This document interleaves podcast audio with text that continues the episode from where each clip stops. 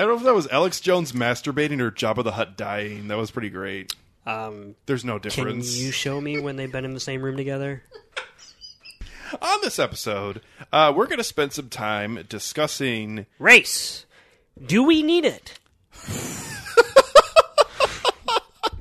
Oh my god! Sorry, I'll let you do the hosting from now on. Wow, that was That was good. That, sounds was, like that, was great. Actually. Seriously, that sounded like something Roseanne would say. you could be on Breitbart.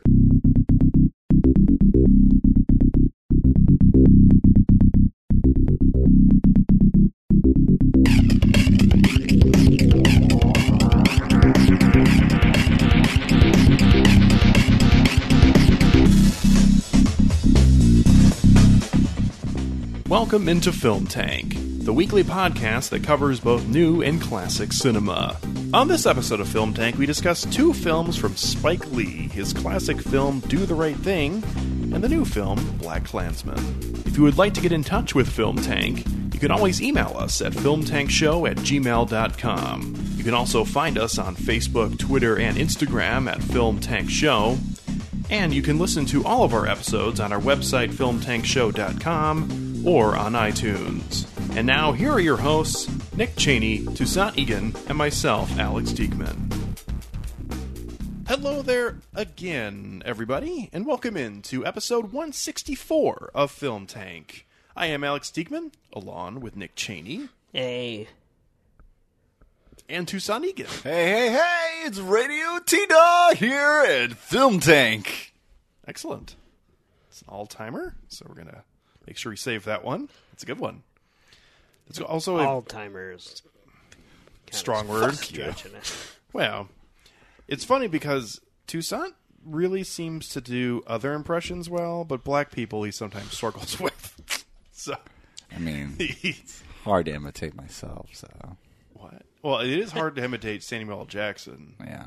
It like in a good way. It is, It's yeah. like people trying to imitate Harry Caray. Wait. like Yeah. everybody gets, is like got one, but it's most of them are horrible. it's. Do you think he was trying to be Samuel L. Jackson? Mm-hmm. I was trying to be his his radio persona. Oh, I thought you were trying to be Radio Raheem. No, And I was like, that was a horrible impression. no, That's why I was saying that. no. Not all black impressions are the so same. Nick. racist. Come on, No, Nick. there's only one character in this movie that has the first name Radio. That's and it's true. Radio Raheem. But there is a radio host that is Yeah. That played is by true. Samuel L. Jackson. But he doesn't say, I'm radio host. I don't stand at the, desk like the at the fucking movie and go, radio. I'm librarian Nick. How can I help you? You should do that. You I mean, should I- do that tomorrow I maybe when you go into work. Maybe you should. Some baby boomers would might appreciate that. Thank you for telling me what you are, because I didn't know. I thought you were a janitor. yeah. Ah.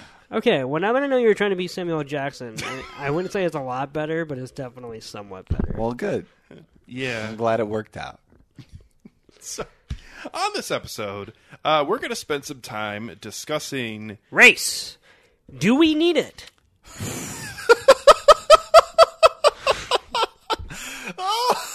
Oh my god! Sorry, I'll let you do the hosting from now on.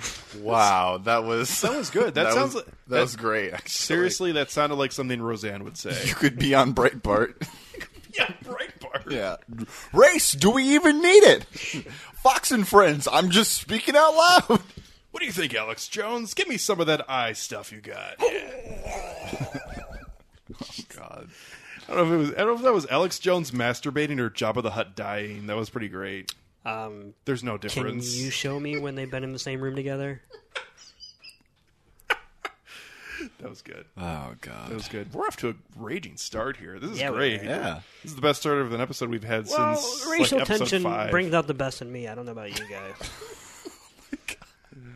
Yeah. All right. Who, which one are we starting with? Okay, so uh, just to give the listeners uh, an idea, we are going to be talking about Spike Lee and two of his most famous films, which are Chi-Raq and the remake of Oh Boy. We are not. Hell we're, yeah. We're not doing that. no, No. I've always. Uh, well, we've seen, uh, you know. Oh, I'm sorry. oh, I was just going to say, I've actually always been intrigued to see both of those films, but have never went out of my way to watch either of them. Well, I take a firm, hard stance against seeing the Old Boy remake Mm-hmm. because when you watch Do the Right Thing, uh, you see what he thinks about Korean people. And uh, I'm making a half joke. That was a joke. Yeah. I was gonna say, come on now. That was that was 1989. Everybody hated Korean people. apparently, so. 1989. We also see how he feels about uh, mentally challenged people. So that's fantastic. Oh boy. What? Oh boy. I mean, Yeah. You I- saying old boy? No, just I mean, he went he went far far to the far to the end. we we we talked about Rain this. Man hadn't even come out yet, had it? Actually, I don't think so. I don't- I don't Ah, think it it might have been like a year before. No, we we, we talked about this while we were watching Do the Right Thing. Um, I I watched it for the first time, and I think Alex had watched it for the first time. Just Yeah. the presence of the mentally challenged character and how Well, It's not even the presence. I've said It- this on the podcast before, by the way. Yeah. Mm-hmm. And I'm going to say it now because now you'll have actually seen the movie, so you'll know what I'm referring to. But Yeah. the character of Smiley, uh, like many things and people in this movie, uh, has a pop culture analog to something else, Hmm. which is the. Uh, most people would say that Smiley is probably an homage to August Wilson's play Fences, in which it's set pre- predominantly, if not entirely, in a black neighborhood, mostly a black uh, backyard. But um, one of the the uh, the brother of the main character in that movie. Is mentally challenged, and he comes in and out of the story on because he wanders around the neighborhood. Uh, and I I think as Spike Lee is very well versed in uh, African American history and pop culture, uh, I doubt that it's just a random coincidence. Yeah. you know. Um, especially to I wouldn't. It's not ending the movie on it, but obviously ending that night yes with him. Uh, I think uh, we can obviously talk about that character in general, and then the but final epigraphs of the I'm pretty film. much okay with that entire thing. It's um. I guess it's not that I. not that it would be made the same way today. That's, I guess that's more But- what I'm getting at. it's it's more empathetic than something that might even happen today. at least it has a presence. That's, that's true. Yeah. Uh, it stuck out to me though. I'll I know. It Yeah, me way. too. I think it's too. supposed to. I think, technically speaking, it sticks out to the audience in the same way that it doesn't stick out to the characters in the film, Mm. who are repeatedly telling uh, him, Smiley, to either leave or literally to pay him off to keep walking and whatnot. I mean, this is just their neighborhood, and Yeah. as someone who's I, you know, in my own neighborhood, I there are people on my own school bus and such. They're they're unfortunately, especially when I was young and Right. stupid, whatever. There just grew to be people you ignored because they were different, and you want to know you hadn't You wanna you bore no ill will toward Right. them Right. because of obvious reasons, but you also did not quite treat them with the same humanity that uh, uh, you would your your friends and whatnot. I and I kind of think that's what's happening here. And I feel like a subtle performance, which nobody is subtle in this movie, which is why Yeah. also his performance doesn't really bother me. This is not an uh, an I Am Sam biopic where the emphasis is on his story Hmm.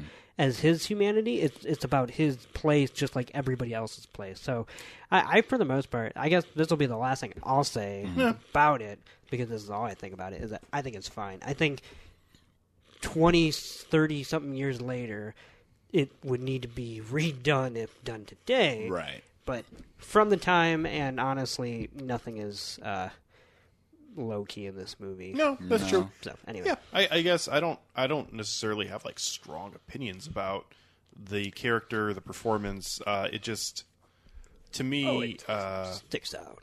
yeah, So yeah, that's about it. going off of that, do we feel like starting in the present or in the past? Are we going to start No, I think bla- I think we should start with this. I mean, it goes Okay. in that Yeah, order. we So- just saw it yeah. just now. So, So uh, we are talking about Spike Lee's um, probably most celebrated film. oh, I thought we were talking about Cuba Gooding Jr.'s radio. Now, see, that's a different kind of classic. My bad. Yeah, Ed Harris, though, You're just like I saved him. I do like Ed Harris, What's but up? yeah, you're, you're like uh, what's his name? Um, Peter Rosenthal when he's uh, reviewing. Uh, high praise from Toussaint. Media. Yeah, 12 I- years a like, I'm honored right now. yeah, this is Peter Rosenthal. okay, See, he does much better white impressions. yeah. he does. I love Yeah. Peter Rosenthal. that has nothing to do with it, but that's all right. So we are talking about uh, Spike Lee's newest film, which is Black Klansman. And in addition, we're talking about one of his most celebrated films, which is 1989's Do the Right Thing, which mm-hmm. is not his first film, but it's definitely probably Is it his first film? No. it's This not. was his first breakout studio. Yeah. Oh wow, I didn't know Yeah. that. Okay. so. It, I mean, it's right up there. Right, right. as- but but in terms of like mainstream people who think of this is his introduction into most people. This was inducted into the Library of Congress as being like historically, like, and culturally significant. yeah, well, so was Barbarella. Well, Barbarella's. I'm just kidding. Actually, I may not be. That might be in there. We'll see. So on the hottest day uh, in Brooklyn, everyone's hate and bigotry smolders and builds until it explodes into violence in Do the Right Thing, which was written, directed, and produced by Spike Lee and stars Spike Lee in addition to Danny Aiello, Ossie Davis, Ruby Dee, Richard Edson, Giancarlo Esposito.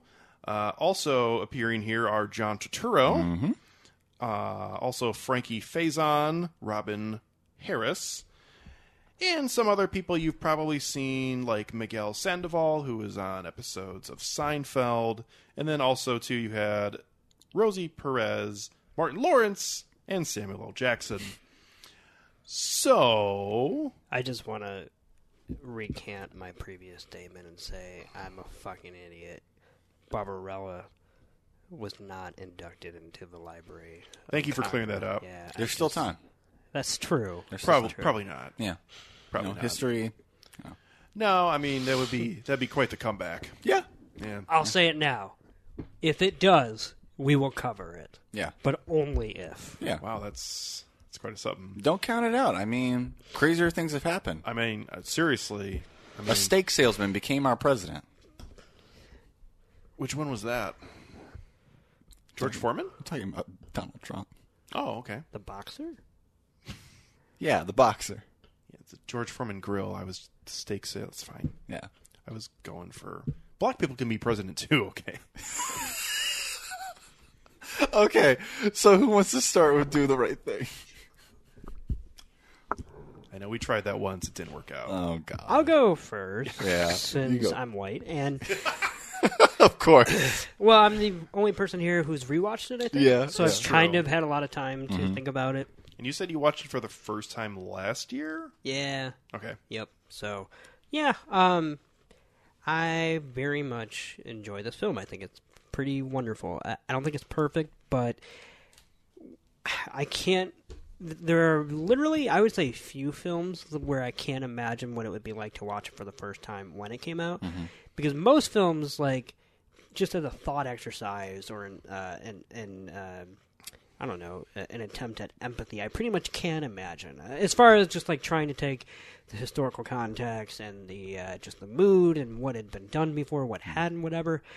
Um, and I can just think like, wow, this must have been like whatever. But Do the Right Thing is one of those movies that even in 2018 feels so uh, vital and fresh, and uh, in this case, eerily prescient, and so many things to where I am still so colored by the fact that of watching it in today's Mm-hmm. world that I can't even fathom what it would have been like to watch it as When it the, first came out. Yeah, and as the birth of independent cinema. Well, not the birth, but the new ascent. A sense. Of, uh, I guess I would say the at the birth of the the current generation of independent filmmaking that we're still in, which started pretty much with uh, Steven Soderbergh's uh, uh, Sex Lies and Videotape when he became the first person, the youngest person to win with a debut film the uh, Cannes Palme d'Or.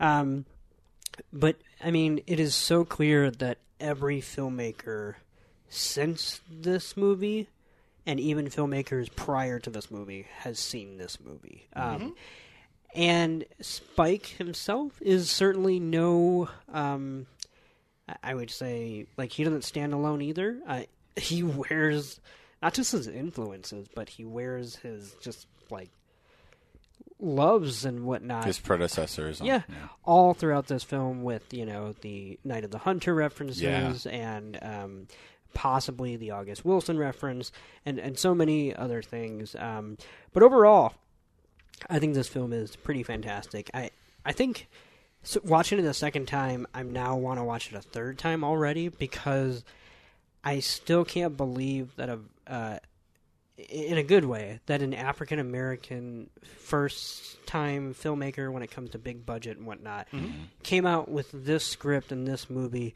which is so pointed and yet so empathetic to every side of this battle mm-hmm. without ever once pardoning anybody for their faults. It's able to show like the ugly sides of people when it had the montage of the of every single I don't want to say faction, but like every single demographic of this neighborhood, including the cops, like sort of pointedly throwing out whatever racist, like pejorative jabs they wanted to at a single like race, and it just became a relay in that way. But it, uh, there's something un un erringly empathetic about how it's able to depict that on an even level so that no one is is solely a an antagonist or a villain in this. It's just it just happens to be a very very hot day in Brooklyn where a lot of powerful unresolved tension comes to a boil and just comes to bear in like the final moments of this film in, in, in ways that are explosive literally and thematically and emotionally. Yeah. Um, you look at the cops, for example. It's it's kind of interesting that this movie ends with the cops uh, murdering uh, a young African American man. I did not know that That's one of the most famous like third acts. Yeah. Like the whole point of the movie is just this heat wave coming to an actual boil. Yeah. So here, here's the thing, Yeah. and I'm kind of with you, Sant, which I did not know. Which I act. didn't realize either, and I was like, "Oh, Which um, I actually quite think that's wonderful because getting to watch the rest of the film without that knowledge, I think, uh, Yeah. worked even better for me on the first time viewing. It was a very chilling moment to realize what was going on because you know, it, I I immediately you you I immediately thought to Eric Garner, but then I realized wait, this has just been going on for many many years. Well, and in this movie alone, In this movie there, alone, there's yeah. the tracking shot where all of them stand on the street Mm-hmm. and shout out a previous experience and, and a, a Mm-hmm. Yeah. past victim. You know, Yeah. um, and so that's why it's insane to me that this movie was made in '89 Mm-hmm. when this so feels like it's a movie made of its time, and that's the sad part about this movie and why it will always be a masterpiece Yeah. it probably will never not be relevant. A- Um, a, classic is a, is a a classic is a text that is of its time, like un, like unerringly of its time, but also of all times. That it speaks to a, a crucial like human condition or attribute that we have to like constantly reconcile with. So yeah, I will say, um, before you finish up your opening remarks, that uh, one thing I did notice, uh, and I, it kind of like just like jabbed at me right away. Um, I love the uh, kind of split. What's the best word to describe this? Is just sort of the opposite, like mirror view um, early on of when uh, Frank Vincent randomly is going by in a car and gets sprayed by all the black people who have the hose. And then at the end of the film, all the black people are getting sprayed by the firefighters, uh, Yeah. which I find I found very uh, interesting. How that sort of just, I mean, they're unrelated, but No, uh, but it, it- that's yeah. always actually that's prevalent throughout the whole movie, and Yeah. it's never more unsubtle in a good way when uh, Smiley puts up the photo of because he's been carrying around those the whole time, waiting for someone to need them, Mm-hmm. uh, and of course, throughout the whole movie, uh, Giancarlo Esposito's character uh, makes a an uproar about the lack of. Uh, Black people on the wall in Sal's, and of course, it's kind of funny because it's like sounds bad, but like this all could have avoided had like people just listened to Smiley more and maybe just took that. You know what I mean? Like that is such an incidental thing, and yet that literally could have been something that made the entire day's events, uh, and I don't think you can say that about any other character in this movie, um, because people make choices in this movie, whereas uh, uh, Smiley, unfortunately, uh, is a victim of not a lot of agency in his own arc. The one thing I was going to say to end uh, my overall thoughts was that, uh, to what you were saying, Alex, the scene with um, it's funny you bring up the scene where they're using the fire hydrant to you know uh, cool off Yeah. and whatnot. The I find it so interesting to me that even in this movie, where the worst people might be the cops, I mean they're the ones who make this you know happen basically. Yeah. It's funny how no one will also blame the cops. I mean, not literally, but like when Sal and uh, Mookie are fighting and whatnot, they're blaming Radio Raheem or they're blaming Sal, and it's like, unfortunately, like yes, they got into a fight, but the people who are literally there to help them are the ones who failed and uh, you know murdered a young man. Yeah. Um, but I find it interesting that even in this movie, their first scene is actually showing them in a positive light. I mean, they show up to uh, because that is their job, I guess, not being racist. Like Right. they show up to uh, close the fire hydrant because that's a misuse of you know city property and whatnot, and they just kind of make fun of the Frank Vincent character the whole time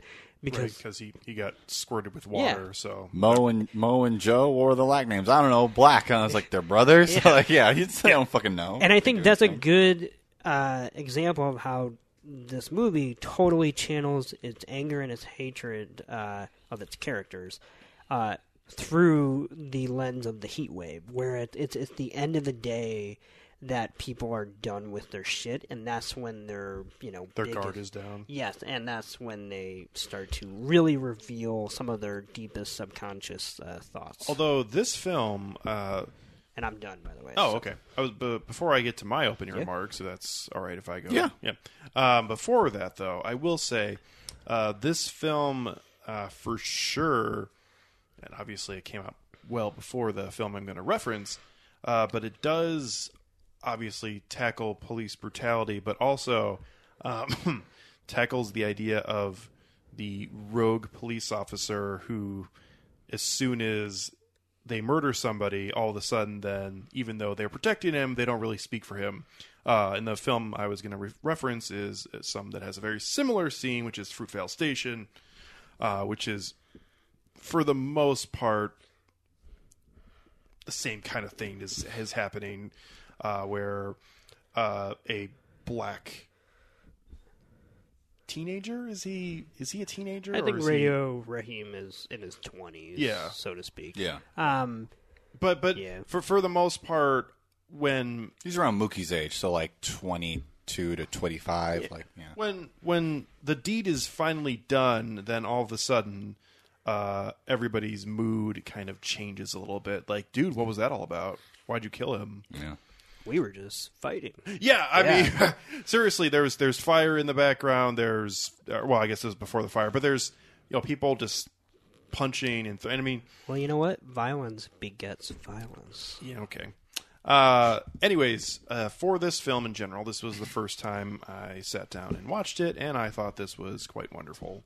Um, all of the characters here are so well defined, even if they are like turned up as high as could be, um, which is totally fine because this is a very shouty kind of movie, um, and it's pretty wonderful. Uh, every character, for the most part, has good qualities and bad qualities, and I think it's highlighted, you know, from start to finish through comedy and also through actually really good drama in this film.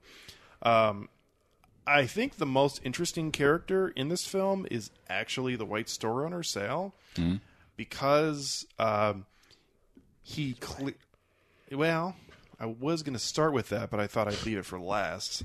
Uh, but the idea that he is maybe not a racist, but also he maybe uh, is is very interesting because does he just deal with the black people because they pay him money for, and like run his business, or does he genuinely care for them? and then we see the other side where he like creepily has this thing for young black girls, specifically Spike Lee's sister in this movie. Uh, and it, he just has so many scenes. I will say I don't think it's for a young black girl. I think it's Just for her? specifically Jade. Okay. Only because many others walk through that. That is true. So I will, and I, will think it is concede that. creepy. Yeah. I'm not saying that in in and of itself, But it's it's very It's not- specialized. It's yeah. very I yeah. but got I do you, think so. it does inform some of his actions. Okay, So I will. anyway. I will concede that point. However, um, I think probably my favorite scene in the film is actually his scene discussing living there and feeding the children and uh, being the pride he feels. They grew up on my food, right? which uh, ultimately I feel like actually isn't like a bad thing for him to feel that way. No. And I, I thought at the time and at multiple times throughout this film that he actually he was actually kind of a good character. Yeah. So that made the ending scene that Right. much worse. Right. Um, when he just takes a baseball bat and destroys. That's the other thing too. Um, this is this is kind of tough because I'm not trying to be that guy. I think Spike Lee literally orchestrated that moment to be this I think complicated, Between- so to between- speak. but but but but the- okay okay uh, I will just say Which is to say, no matter how bad it is, Mm-hmm. it does not at ever at any point equate what happens. no Right. because And that's the point. Because- Because that's the difference between being black and being white in this country. right. um just Yeah. where I'm assuming you thought I was going with this, but radio was in this person's place of business and being asked to leave Mm-hmm. Right. and was not leaving. Right. And you know, the other thing too is that this is uh, it is literally after hours too. Yeah. Technically, like it's not even. He didn't even have to open the door. He opened the door for those four other kids because he's going to feed him pizza, and he was trying to like. yeah. I, I It's feel like such a meticulous uh, sequence of events. right for for for Sal between the the juxtaposition between him trying to talk to his son as to why they don't move out and how he feels as though I, I, I feel like Sal is speaking to his son as how he feels like he is a part of this community, even if not everybody in the community likes him. Maybe he doesn't like everybody in the community, But really- but he's still there. But even then, it shows us both the the best and the very worst, given the conditions that they're put into. I was gonna say there. There's never like a time where he feels like he's helping out the black people or anything like that. No, Like, he's just- he's just he's just running his business. Right. And it's a very good point. Why don't we just move back into our own neighborhood? There's plenty of pizzerias there, and it just yeah. Yeah, there's plenty of pizzerias there. It's just like Well, it, it's just um, that part. And I also too one thing else I'll say before I, I kind of end my opening remarks Mm-hmm. is I'm getting a little more involved here because I think this is a very wonderful Yeah. film and a, obviously a very easy film to talk about. Mm-hmm. Um, I love how the characters in this film come and go, and I think it's just basically brilliant how the blocking works. Where one character will leave and go to another scene, and sometimes you'll see a character walk by. Um, and you can barely notice it the first time and which is not to say that like you can't notice it i just mean if you're just watching the foreground it's amazing how well this is blocked even in the inches of the frame Yeah. that you're not always paying attention to but a lot of it is used for comedy, which is fantastic in the background, uh, and also very un-American because this is more kind of European style cinema where it's not jamming shit over the head with you, like. You have to actually be paying attention to find it out, and not just be like, "Hey, dum dum."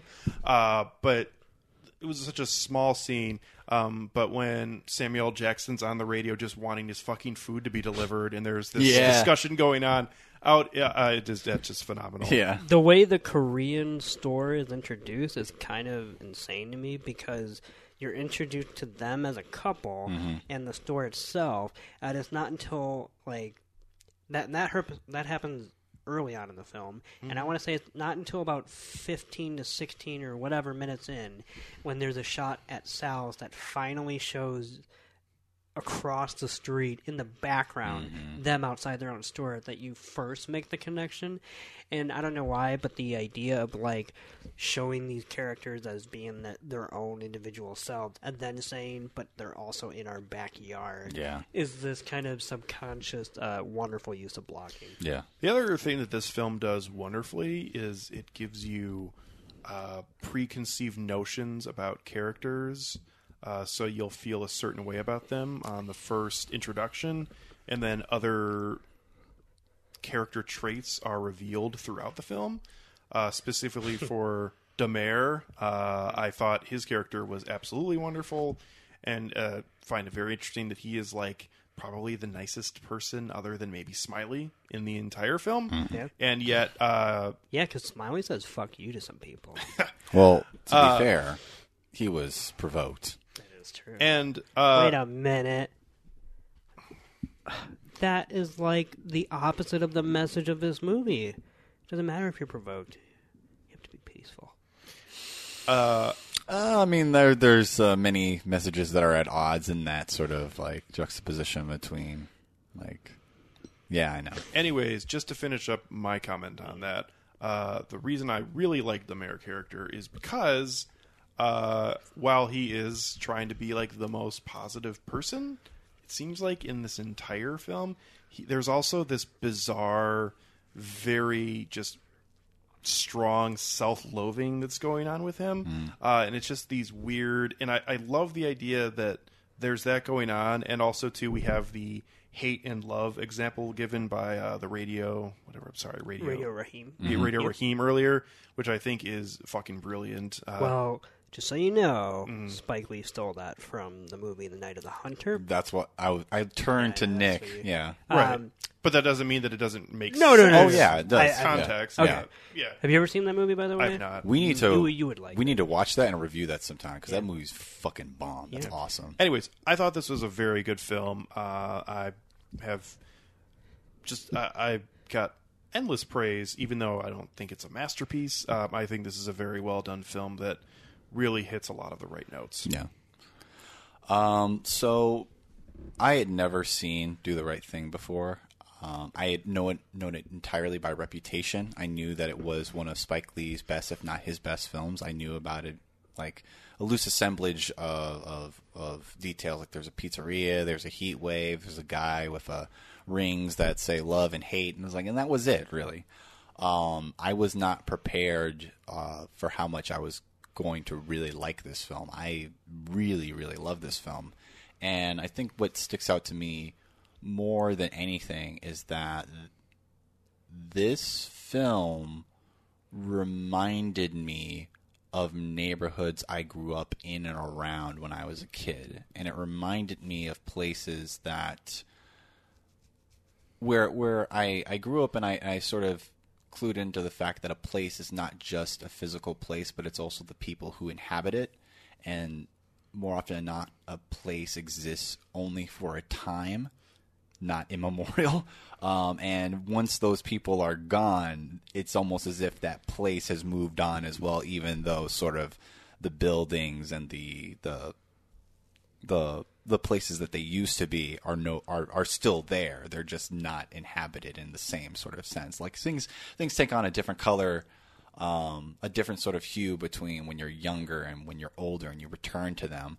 And I just couldn't help but think when looking at this at, at this that this neighborhood in Brooklyn, and just thinking about like how how many years has it been since this? Like how like what does this neighborhood look like now if we were to return to this world and how many people would have moved on and how many of these businesses would just be totally forgotten. Would anybody remember the name Sal? Would anybody remember the name Mookie? Would anyone remember the name Da Mayor or anything like that? Or would anybody remember Radio Love or anything like that? It's like it's it's it's it, it it's a perfect time capsule of a moment and it really does speak to it it it, it, it really really it's just very fucking good it's just a very fucking good movie it's just simple as that yeah To speak on that, what if you went back and this was an entirely Korean neighborhood or something Yeah. like that? I mean, that's yeah i mean it would be it would be interesting to see how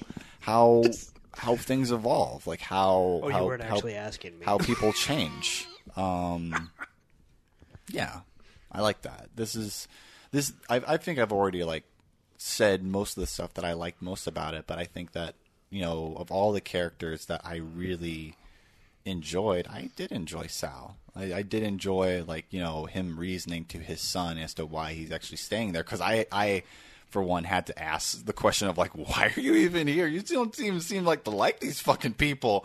And I was like I get like the whole like boiling tension of like I I, I even get uh J- what's his name uh the guy with the fucked up haircut who's friends with Mookie who gets banned from the pizzeria for a week but then he just fucks stuff up at the end. I always forget his name. What's his What's his real name though? Oh, Giancarlo Esposito. Yeah, Giancarlo Esposito. I, I get what he's saying. His saying. name in the film was pretty random. It was like Bugger or something. Let's call that. him Bugger. Fuck it. Um, so Bugger. It may not have been that. I fucking hate Bugger. Whatever. Uh, sorry, Uh, sorry. Bugging out was his name. bugging out. Oh, that was his actual name. oh, I thought they were just saying that. That's bugging what he's out? credited as. Yeah. which makes Like- sense. Like the a tribe called Quest song? No, maybe not. Or whatever. um, but anyway, uh, bugging out. He. It Whatever. just, it just, it Why just. wouldn't it be? See, more characters need to have fun I- names like I- this. I sort of understand where he's coming from. Is like, it's interesting to to frequent an establishment every single day and somehow not feel like you are reflected in it or welcome in it in that sort of way. I feel like there's another way to. Like you're asking for for photos of famous black prominent figures on the wall, but I feel like you're asking for something else.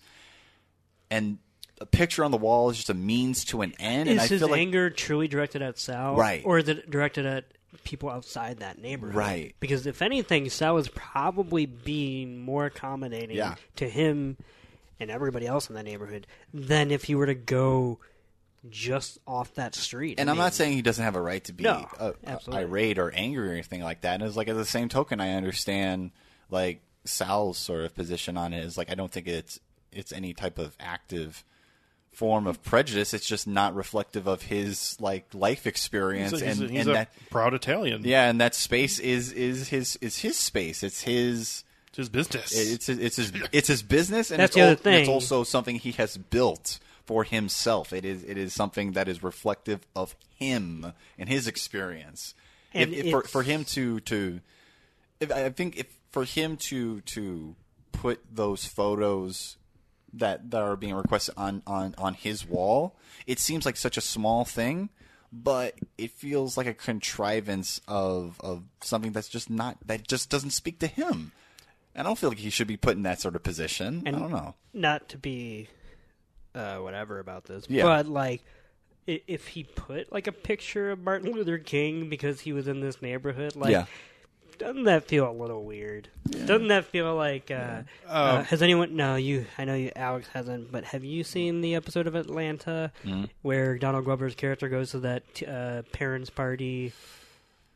Uh, you mean the uh, the Juneteenth?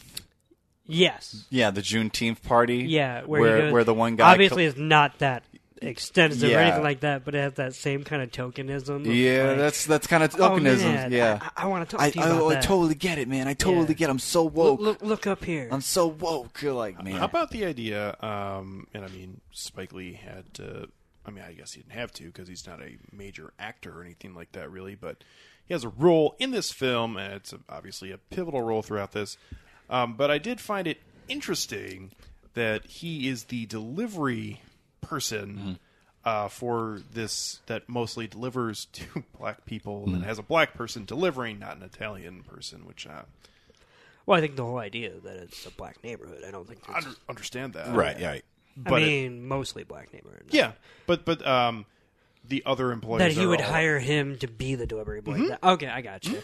Uh, no, absolutely. I don't really like Mookie. I think he's fucking around too much. I think honestly, I, I I do think that he's fucking around too much. Um, and and I understand. Would you say that if you put ice cubes on your nips? uh, I would fucking punch him in the teeth. Uh, oh, homophobic. if I woke up and some dude was rubbing I never ice said you were cubes asleep. on my fucking nips, we have never a said you were problem. asleep. Um, I said you were- consent. Uh, anyway, I, in my hypothetical, you were consenting. no, that's not a hypothetical. Speaking of homophobic, uh, that scene between the two brothers in the back room uh, was dripping with sexual ten- yeah, a lot of sexual Well, tension in that. Yeah, and I'm as- sorry, was that? I said from one end.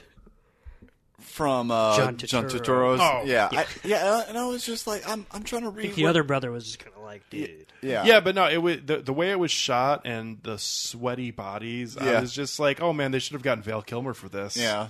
It's like an enclosed space, and I, I don't get that joke. Um, Top Uh, Gun. It's a Top Gun reference. Okay. Um, but it's uh, yeah, I really wanted to wait that scene out before I gave a reaction to it because I was just like, where is this gonna go? um, the, What's happening? the, Like- the fact that the father calls for them and they're like, "We'll be right out," it's Yeah. just like, "Oh no, Yeah. hide the salami." yeah, that's weird. Jesus. that's, that's pretty weird. There's also another hide the salami reference in this film, Yeah. which is fantastic because There that's a that's a reference that's been lost in time. One Unfortunately, one last moment. I just want to lay into Mookie a little bit more. Yeah, um, do it. I Fuck Spike Lee. I don't fucking understand But good for him, though, for giving himself that role.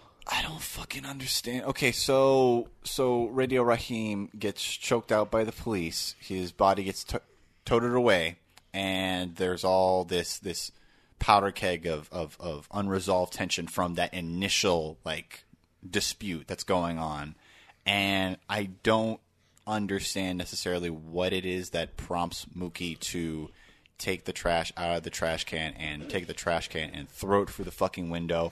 What what exactly is is it because I is it because- Is it because he wants to get paid? Like what the fuck is he on? Like no, please tell me because I I I'm I, I, at have a an loss. opinion, I have an opinion here too. Yeah, I wanna- I Nick, wanna hear go this. You want to go Yeah. first?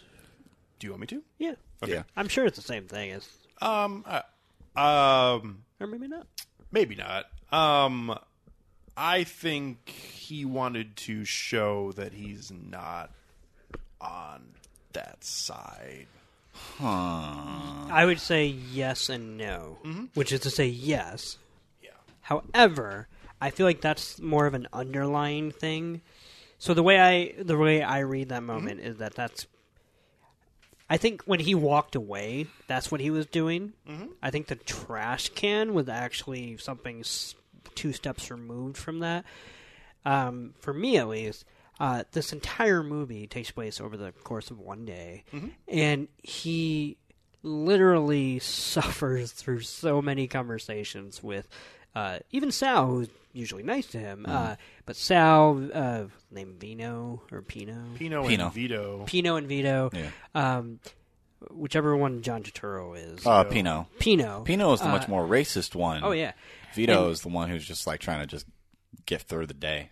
And I think the idea is that after not just this day, but after working for them and always being like for them, so to speak, even because to work there is also to stand up for somebody like Pino. I mean, he even goes home to change out of his Brooklyn Dodgers Jackie Robinson jersey and put on his like work Yeah. shirt that has his name on it. Um, but and I think for him at least, like to, to to work there is to stand up for somebody like Pino, which is to say that he disagrees with him, but also he, you know, understands that some white people be crazy, and I think at the end of this day, to see to see an African American murdered in his own eyes.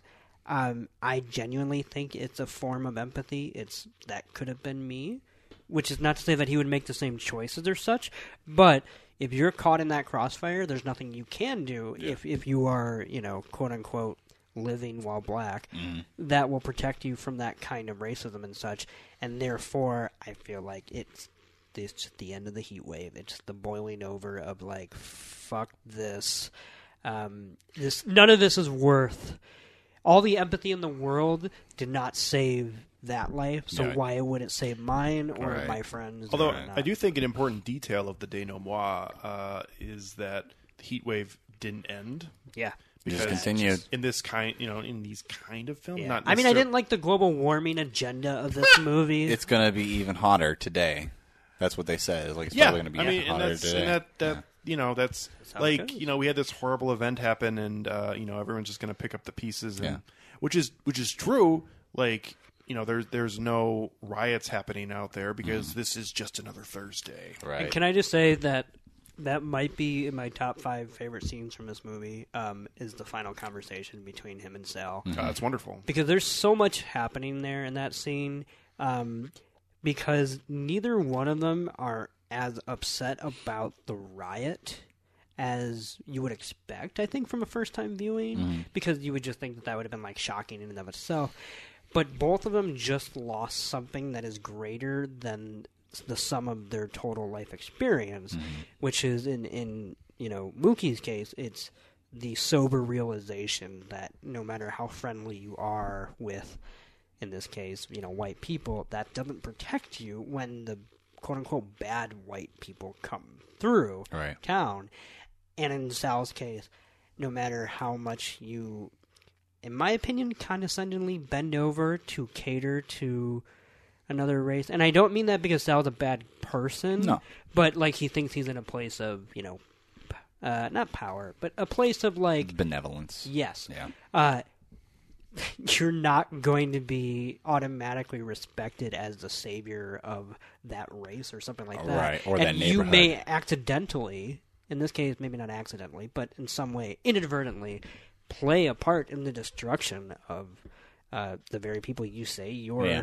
and and the sober realization that you can do something like build that entire shop with your bare hands, Mm-hmm. and yet other human beings will take that away from you due to petty race racial differences, despite the fact that all you're ever doing is trying to prove that you're not, uh, you know, in that battle. So, Yeah. Like the um, and yet by the end they're kind of joking with each other, and I kind of mm-hmm. like that, mm-hmm. like the, the way they leave that, where Mookie's like, "I owe you fifty bucks," and, and uh, I just think that that. I, I feel like there's barely any other movie shows racism in a more realistic light, mm-hmm. which is not like okay, the moment Radio Raheem is murdered, mm. that is a realistic thing in the sense that that Right. happens, and that's unfortunate. But when I walk out of my front door, I don't see that Right. because I Right. just don't come across. I mean, I do in the news and whatnot, but I see more of the. But it's not intimately reflected in your own environment. and I see more of the damage that people like uh, the S- Sal's of the world may accidentally do because of their uh, because of the way they believe they're doing the right thing. Yeah. Oh snap! Yeah. wow, that article wrote itself. Great. I You can you can also write a letter to Spike Lee now about Black Klansman. So I will. That's wonderful. yeah. This is an open letter. Yeah.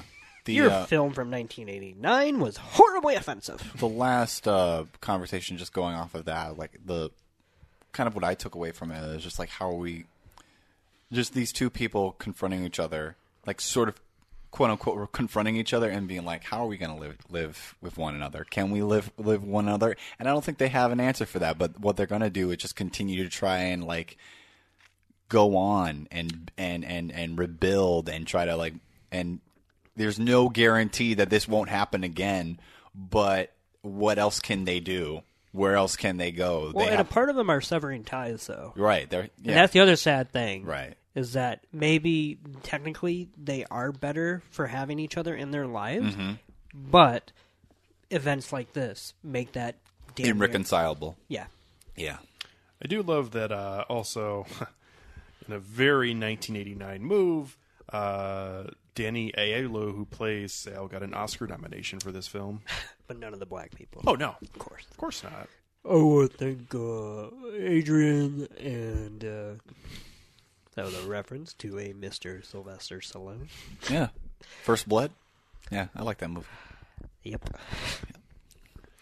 Yeah, his Golden Globe acceptance speech wasn't the best. Can I just say really quickly that I'm kind of excited for the Creed sequel. I think it actually looks horrible. I, I could see it being horrible.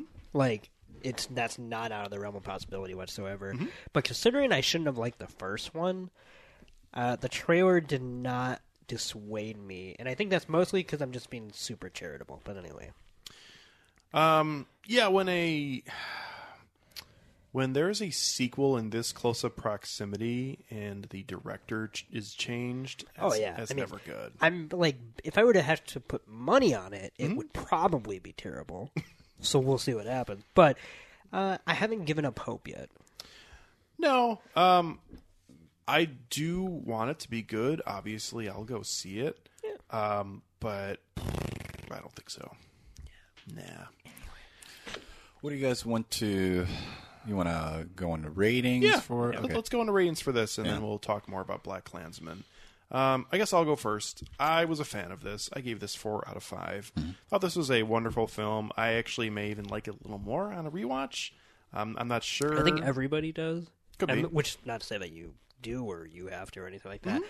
But man, when I went through Letterboxd uh, the other day because I knew we were going to watch this, Mm-hmm. and this would be my first time rewatching it, I saw so many people who had logged it once and then logged it twice, and when it was their first time, and uh, it was always higher. And I will say that my rating today is higher than the first one I ever gave. Okay. it. Um, I am really happy that I got to go in this completely fresh because I think it made the ending and more. I mean, the final act, the entire uh, final thirty minutes of this film, that much better for not knowing the One of events the- that transpire. First thing Sal says is, "I'm going to kill somebody today." Yeah, Damn. that's pretty good. Wanted to throw that out there. Yeah, no, it's it's a nice little taste of what a rewatch may be like. Um, I, from start to finish, this is just a wonderful, wonderful put together film. Even the somewhat iconic opening title sequence, which is very um, abstract, uh, but I, Very Cosby Show esque back when that was sort of a benign thing. I mean, even the font was kind of, although the font was a little bit more Fresh Prince, but um, it was it was like as soon as it started, I'm like, oh, it's like the Cosby Show. Yeah, it really is though. It, yeah. it actually Yeah, I mean, pretty much is. Right, yeah. Um, but from start to finish, this film just has um, just wonderfully done filmmaking uh, at almost every turn. Uh, you guys had mentioned the final discussion scene between uh, Sal and Mookie, and what I, I I thought the way that was shot actually that final shot that kind of showed both of them and the burned down Sal's uh, pizzeria in the background I thought was wonderful. Um, I, I thought there was just a lot of great moments and also imagery throughout this this film, and I, I think this also just captured what it's like to be in a black neighborhood in New York during heat wave during 1989. Yeah. I, I mean, I wasn't there, but It's a movie that Well, now you that, were. that very much is of its time. I, I think so. I mean, Yeah. th- this this seems like it's it's hitting a lot of the right notes, and I think the other thing too, and I, I, I guess this wouldn't be like a popular opinion, um, but I, I think this film actually kind of says that almost everybody to their core is at least some has some form of Prejudice. yeah yeah. yeah. Yeah. Absolutely. yeah, and that that not isn't necessarily like horrible. Mm-hmm. no, I mean it's realistic. Yeah, Yeah. because Um, it's just never not going to happen. yeah, Right. Uh, and and I, you know, in in this day and age where uh, everything has to be one way or the other, um, that's just not how life is. So Right. I think this film really captures that well on both sides. Both sides. Oh lord. so I mean the title is "Do the Right Thing" because the right thing is only the hard thing to do if it goes against your nature. Which, Yeah. if doing the right thing is to be benevolent and peaceful and uh, not racist, that says a lot about the human race as a, as a whole. Hmm, yeah. so Yeah. four out of five for me for Do the Right Thing. I thought it was a wonderful film. I'll really quickly just say four and a half out of five. I think it's a fantastic film, and I definitely think just from the second watch, I noticed a lot little details that I hadn't before. Um, I love that every character in this movie is so wonderfully gray. Like even the worst characters, like for example, uh, Apino, um, you know John Turturro's character, he's a horrible person in a lot Oh, of yeah. ways. But there are some weird background details that I really appreciated. For example, he's the one that actually takes the bat away from Sal Oh yeah. early in the film. Yeah. Uh, you know, and there, and that's kind of what I love about this movie. There are so many moments like that which can say just as much as what the characters are saying. Because if anything, a character like Pino maybe is not as racist as he says he is because he literally, in my opinion, is dumb Mm-hmm. and does not know how to articulate his thought. And I think that's one of the great conversations in the movie is when Mookie and him talk about his favorite uh, pop culture people, you know, his favorite athlete. His Oh, favorite, but they're not. You know, they're not. Right. bl- they're black, but they're not. You know, they're not black. They're more than black. They've they've transcended. They're like OJ. You know, they they've they've transcended. and that's one of those things where it, I'm not saying any of this Ooh, to there's a great OJ reference in Black Klansman, by the way. There Sorry. it is. Um, and I'm not saying any of this excuses any of his racism. Oh, no. But I think it's it's an interesting form in the sense that it, he just doesn't even know what he's saying half the time, yeah. and I think it's performative in a lot of ways. He doesn't have because a. he might be dealing with his own form of internalized uh, reaction to prejudice. Right. He he doesn't have a he doesn't have a any type of organized ideology of racism. Not that that would make it okay, but it, it's it sort of almost makes it. I don't want to say it makes it more redeeming of him. It just seems like this guy's got some fucking problems. that he Easier needs to work- handle. He's trying to Think about this: the only person he actually physically goes after is mentally challenged, Ugh. and it's him that he says, "See, I told you." yeah. like somehow that's a representation of you know a, a human race as a whole. So that's what I mean by he's harmless, quote unquote. Mm-hmm. Um, so anyway, I, that's just one example. Um, I gotta say it really quick because I didn't say it earlier, but my favorite character is the mayor. Um, Yeah. I love how much is done with his character, considering he's not in it for like. You know, like a lot, but he's certainly in it throughout. Yeah, when but he saved there's the just- kid, I yeah, like that a lot. There's so much, and I love about that kid scene. By the way, is that with his tragic backstory about his own children, when he says like, "I didn't even think about it, I just did it." Like, well, maybe because you feel guilty about what happened to your own children. Mm-hmm. I just think there's some lingering, you know, fatherly uh, Right. uh, duty that he's never fulfilled. I personally still think there's something more going on with his relationship with Ruby Dee's character here. There might be. Uh, which, I mean, it's not like a fan theory or something I was like gonna say my big thing is that it's 1989, and that feels very BuzzFeedy. Yeah. But I, I could. See I, I see, Yeah, I, yeah. I, I could see that, but uh, you know, there's a very standoffish relationship going on with the two of them. For which- as long as, as people have probably lived in this neighborhood, there's got to be some history between Oh, them, absolutely. and it's and it's probably not nearly as black or black and white as as we might, might not think nearly is. as It's- black or black as you would think. yeah. so Um, to recap, four and a half out of five for me. Sorry. Um, the one thing I'm I leave this film with on a on a last impression is that I knew that the other thing I knew about this film by reputation is that this was the film that um, our former president brought his uh, soon to be wife on their first date. And I th- think after watching that film, it's like, wow, what a hell of a movie to see on a first date. Like, what kind of conversations do you have after watching Do the Right Thing Imagine on if a he was fir- dating a white woman. Oh my god. Um Imagine if she was dating a Kenyan man. this uh this gets a 4 out of 5 for me. I love this film. I can't wait to watch it again. I know that it will probably improve upon um rewatching. It's just it, it I I feel like this is just going to be a film that's going to offer a lot more and from repeated viewings. Gonna stick with you? Yeah. Yeah. Definitely. So, we're moving on in history. Uh, Moving back, really. Oh boy, are we? well, literally, yeah, this, the events happened prior to this. but, Oh you know, boy, yeah. I mean, that, that's just Or did they? Not according to Boots. Same as it ever was. Same as it ever was. So the film uh, we're talking about is Black Klansman, which is currently in theaters. Although I'm sure when we actually put this episode on, it will probably already be on Blu-ray. We'll be dated. what? Toussaint's Wow. gonna murder us. Yeah, I guess so. And I guess a murder suicide pact. Fuck you. You're the one who said we'll be dead. No, I said we'll be dated. Oh. oh no, I thought you said dad. Yeah, so I did didn't I. say dead. It sounded like dead. We'll, we'll, The listeners will be able to tell us that you said dead. Just say that. we'll be dead. we'll be dead in. no, I don't, I don't think so. Continue. So, Black Klansman is the newest film of Spike Lee's, uh, and this film was at was it at Sundance or just Cannes? I, I don't know. Cannes. Just I want to say. Okay. Yeah. There's Definitely not Sundance. Wasn't at Sundance. I okay. want to say Cannes. Okay. And this film did get really strong early buzz. uh, from a lot of different sources. A lot of reactions. A lot of reactions. Yep. And we all went to go see it. Sure did. and we all have, I think, different opinions on it. Sure do. Yeah. Thank, thank you for that. You're delightfully playing uh, Samuel L. Jackson's character from Django Unchained here, so that's wonderful. She isn't.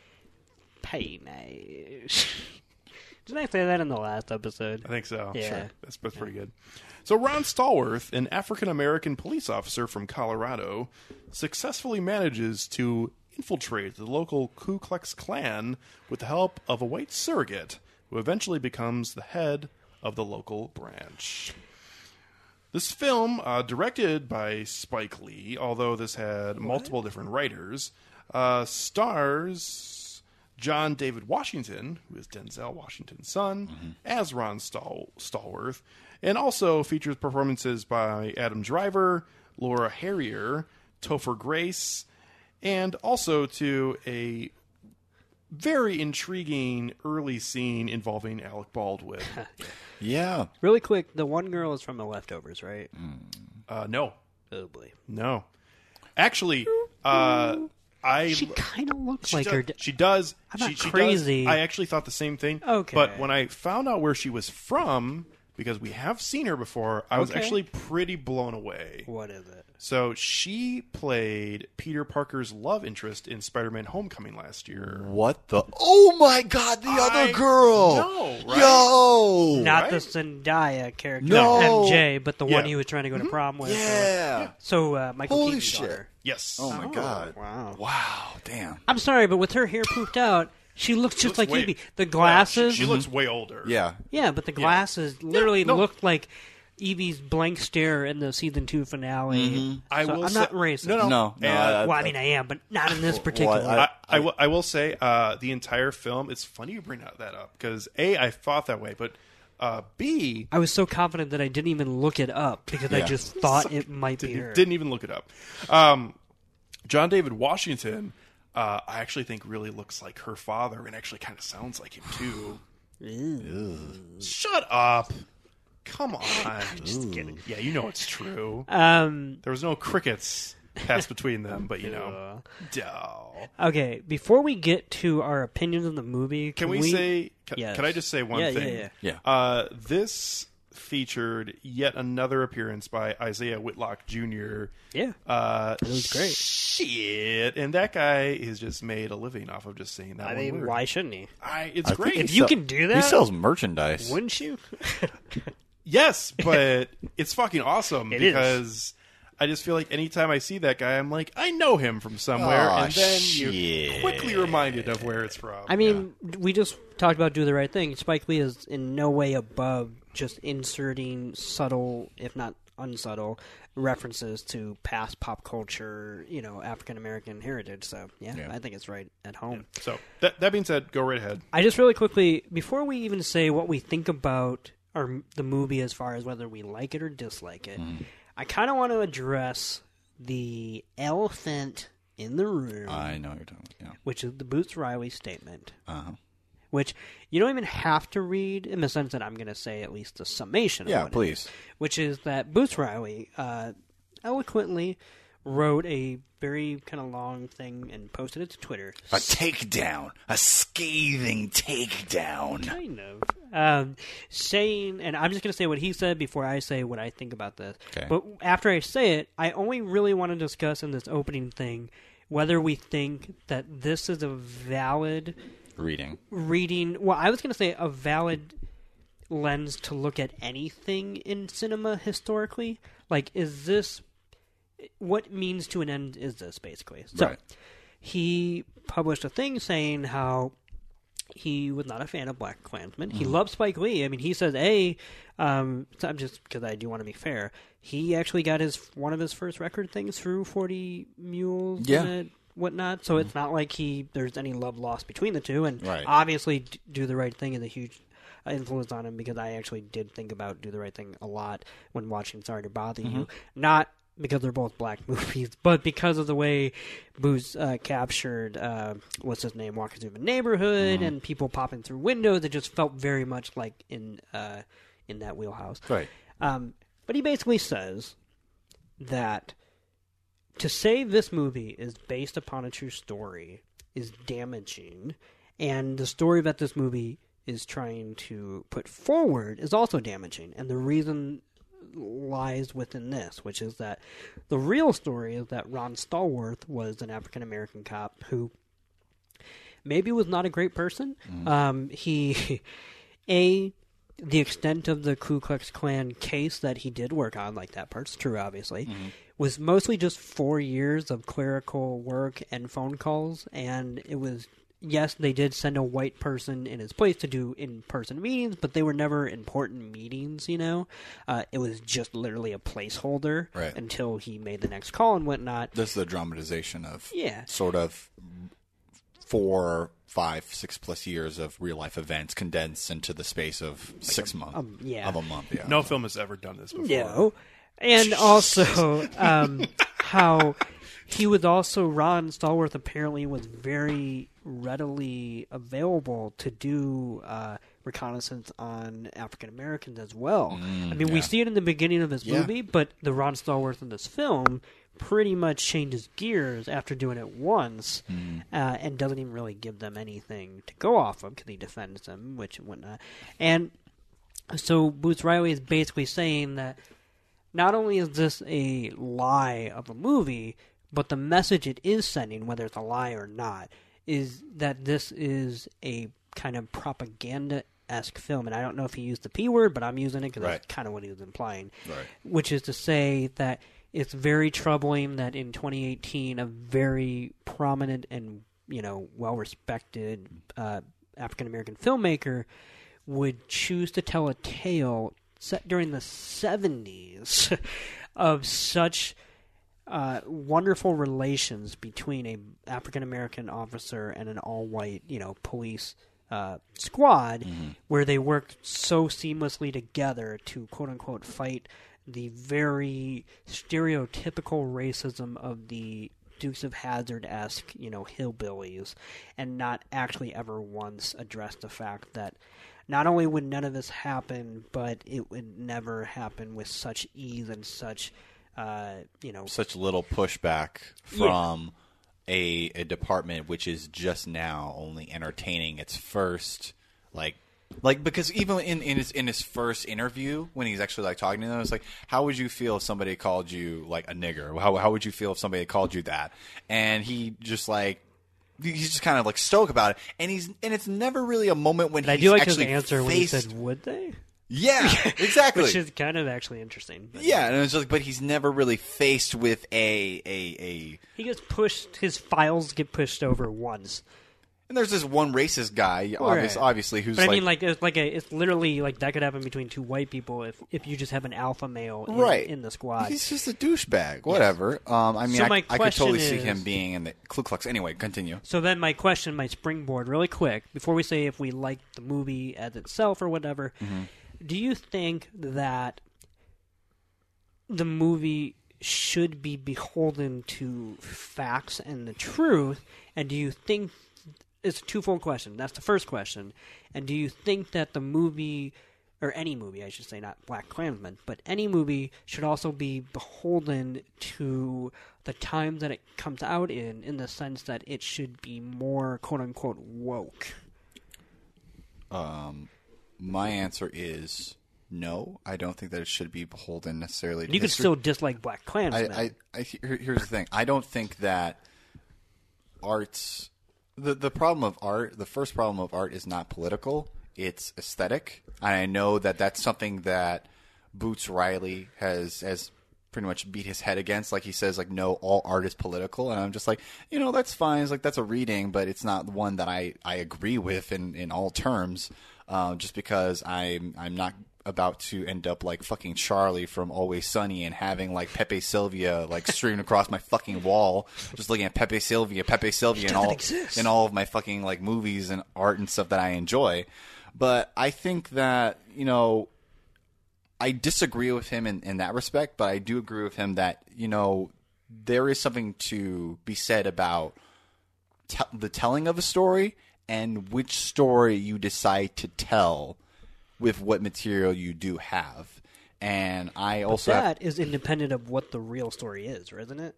yes, Kind of. Yes, and I'm just like I, I, I think that there is is something there there is something deeply uh, suspicious, not suspicious, but a little bit concerning with the absence of that very realistic dynamic, which is then sort of like catapulted for or or jettisoned in in the wake of sort of this condensed uh, uh, anti-racist like, like it's supposed to be more of an explicit anti-racist like sort of like crusade but it doesn't feel like it's addressing the very heart of the source of that. It's not just hillbillies in a in a in a rural town like racism is also written to the structure of power and how that power is is disseminated throughout a community also not only by the people who work as outliers against like said authority but also those who disseminate that authority among like like black and and minority people so, Yeah. yeah Do you have any thoughts as far as fact versus fiction? Oh no, my, my uh, I mean, everyone is entitled to their own opinion. Yeah. but Right. My my opinion on that part of uh, Boots Riley's article is that that was just pretty much silly to me. Um, you know, in in film, in most other mediums, uh, you know, stories are not the real story is never anything that's going to keep people's interest for two hours at the cinema. Like you're always going to have a change in what the actual story is to make it more entertaining, and that's why most films that are real life seldom follows a three act structure yeah, um, and you you can't you cannot.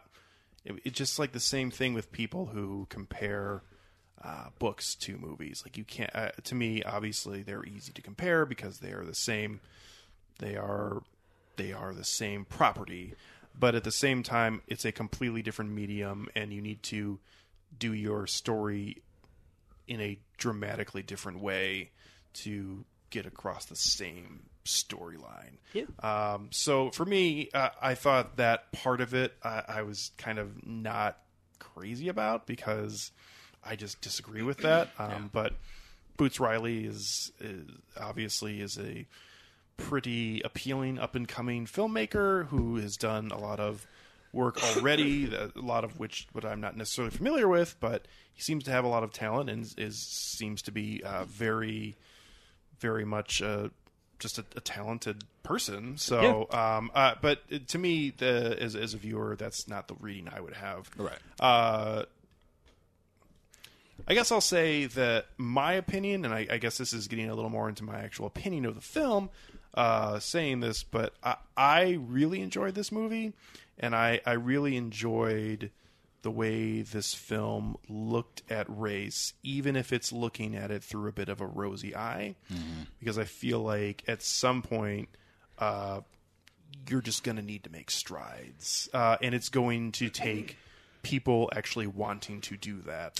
Um, and seeing it on film isn't necessarily the worst thing, in my opinion. So, Here's what I'll say in response to the booth, and then I'll kick it to you. I think for opening. Thoughts. sure, that's fine.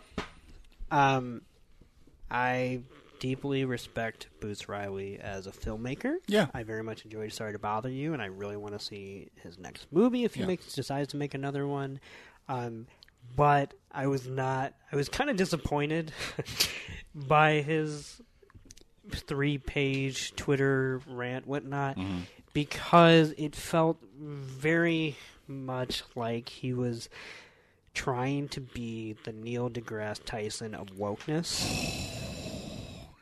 And I know that Neil deGrasse Tyson is already the Neil deGrasse Tyson of of wokeness, so that's like And I know I'm being an shit. asshole right he now. He is an well, well, well. First off, I Neil deGrasse Tyson is kind of an asshole. Too, Oh, so, yeah. yeah, Not yeah. kind of. Yeah. And what I say that what I mean is if I don't read anything in Boots Riley's essay and disagree with any of it on a factual basis, but nowhere did it prove as to why as to why this particular story and representation uh, that lies therein is necessarily damaging, and I, he states it is, but he spends so much time in saying what actually happened that he doesn't talk about what just happened on screen. And it's not that I'm not open to hearing valid criticism of Black Klansman, but I didn't feel like he actually did that. I just felt like he wanted people to know that Spike Lee is a quote unquote liar, and like don't pat yourself on the back to think that we haven't that that this happened, so to speak. Something And- is interesting, at least thinking about Boots Riley's um, position on this, and I didn't mean to interrupt you, but the juxtaposition of how police force and police resources are delegated to the monitoring the monitoring of the Black Student Union, uh, like like event and the Ku Klux Klan sort of like surveillance like fit and how one of them was just had very had very very little like substance necessary in order to justify what they did but they still went through with it versus like the entire course of this film which then ultimately ends with the the program being pre like prematurely just like shuntered and just like thrown away. And I'm just like are you afraid that you're gonna get caught in this dragnet if if if it goes on long enough? Because something's kind of there's some fuckery going on around here, and I don't know if I like that. Yeah. Yeah, and I can totally see that. So my last statement before we go into opening thoughts is basically that when it comes to what Boots Riley is saying, I basically understand it completely. But in my opinion, if you c- it he didn't learn the lesson of his own movie, which is if you can't offer an alternative, Then there is no there is no solution. It'll just Correct. continue. Yeah. And in my opinion, there because you you failed to do that in your essay, Mm-hmm. then you spent so much time doing that rather than trying to pick out maybe some good parts of this. And I Yeah. say good parts, not like filmmaking, even though I think that's there, but just like actual message or at least some uh, valid reasons as to maybe why this movie exists in the form that it does. He forgot to do the right thing. Hey. So, Alex, Do you want to start us off?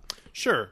Um, I very much enjoyed this film. I actually thought that just from start to finish, this is actually just a well-made film. Um, you can, if you just set aside the content here, I mean, in terms of uh, comedy cues and uh, acting between actors and actresses, uh, this is just a well done work of film, which just makes this easy to watch. I think for me, at least, from start to finish. Uh, now, to go to the other side of coin of that, um, I, I think that this is also an entertaining film, and I just really like the way that this film goes from the very beginning of this until the end. And it's very interesting to me uh, that really we start and end basically in the same place, uh, which I, I find pretty pretty interesting. That even though all these events happen, he still is basically in the exact same spot when the film started, just that many months later. Um, the, the idea of of uh, him being hired uh, and then being sent undercover to come get reconnaissance, uh, I actually felt very not uncomfortable with that, but I thought that entire sequence was actually fantastic because it had this weird Nat Turner thing going on for me of being the oh, he's our boy. yeah Yeah. He- and he- with he- how much he's okay with it. Yeah, he's going to fit in, and at the same time, he's going to uh, record data for that. Uh, I I will say that um, the good thing about the end of that is that when it did end, like his opinion of what actually happened isn't like turned around. They're like, "Well, you don't know what actually happened there. You're just thinking that because you're black." like Adam Driver's character agrees with him, and also Steve Buscemi's brother, who was in this. Yeah. it was really bizarre that he was there, but he was there. Uh, they obviously both concurred with him and whatever, and then we move on to the actual meat of the story uh, of what this film is. Um, but in that regard, I thought this was was pretty pretty great. Um, and then I actually thought Adam Driver was really good in this as well. Uh, I also thought Topher Grace was really good as David Duke in a uh, bizarrely restrained role, which I think uh, just hammers home exactly what David Duke is. Is he's just this slimy racist guy who wants to appear to be not that. Played by Topher It's funny how we Grace. it's funny how we say like the real life is never as exciting as you know the movies and whatnot.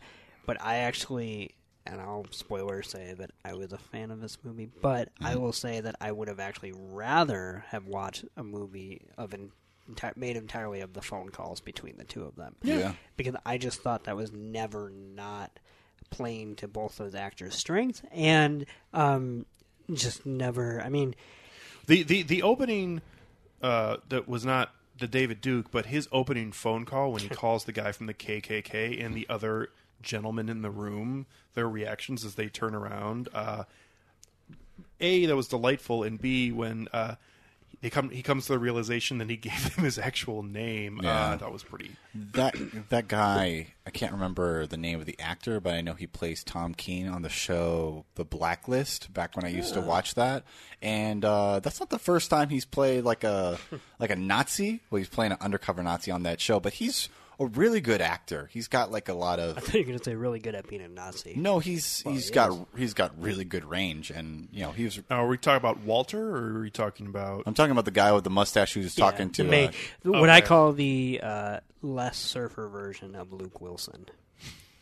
yeah, Okay, he he is the he was picked to be the leader because he's not a psychopath. yeah, pretty much. And because they can just string him along. Mm-hmm. Which is kind of funny. Um, it's it's um it's probably really easy to say that this is uh, the favorite part of, of the film for anybody. Uh, but the in the third act, when we see all of the clan members watching Birth of a Nation, uh, the original, Yeah. um, uh, and eating popcorn with their wives, and they are all just screaming very horrible obscenities. And then we have this very emotional story being told uh, about the boy who's murdered, and By Harry Belafonte, by the way. Yeah. Which is amazing. uh, and then talking about a birth of the nation. Yeah. crosscuts to that. uh, and and it's such a simple and actually really easy thing to do, uh, but the juxtaposition of white power and black power power being uh, cheered on by both at the same time was actually I thought fucking wonderful, uh, just because it shows two groups uh, both saying the same words for much different reasons, uh, and I, I just I just thought that that was.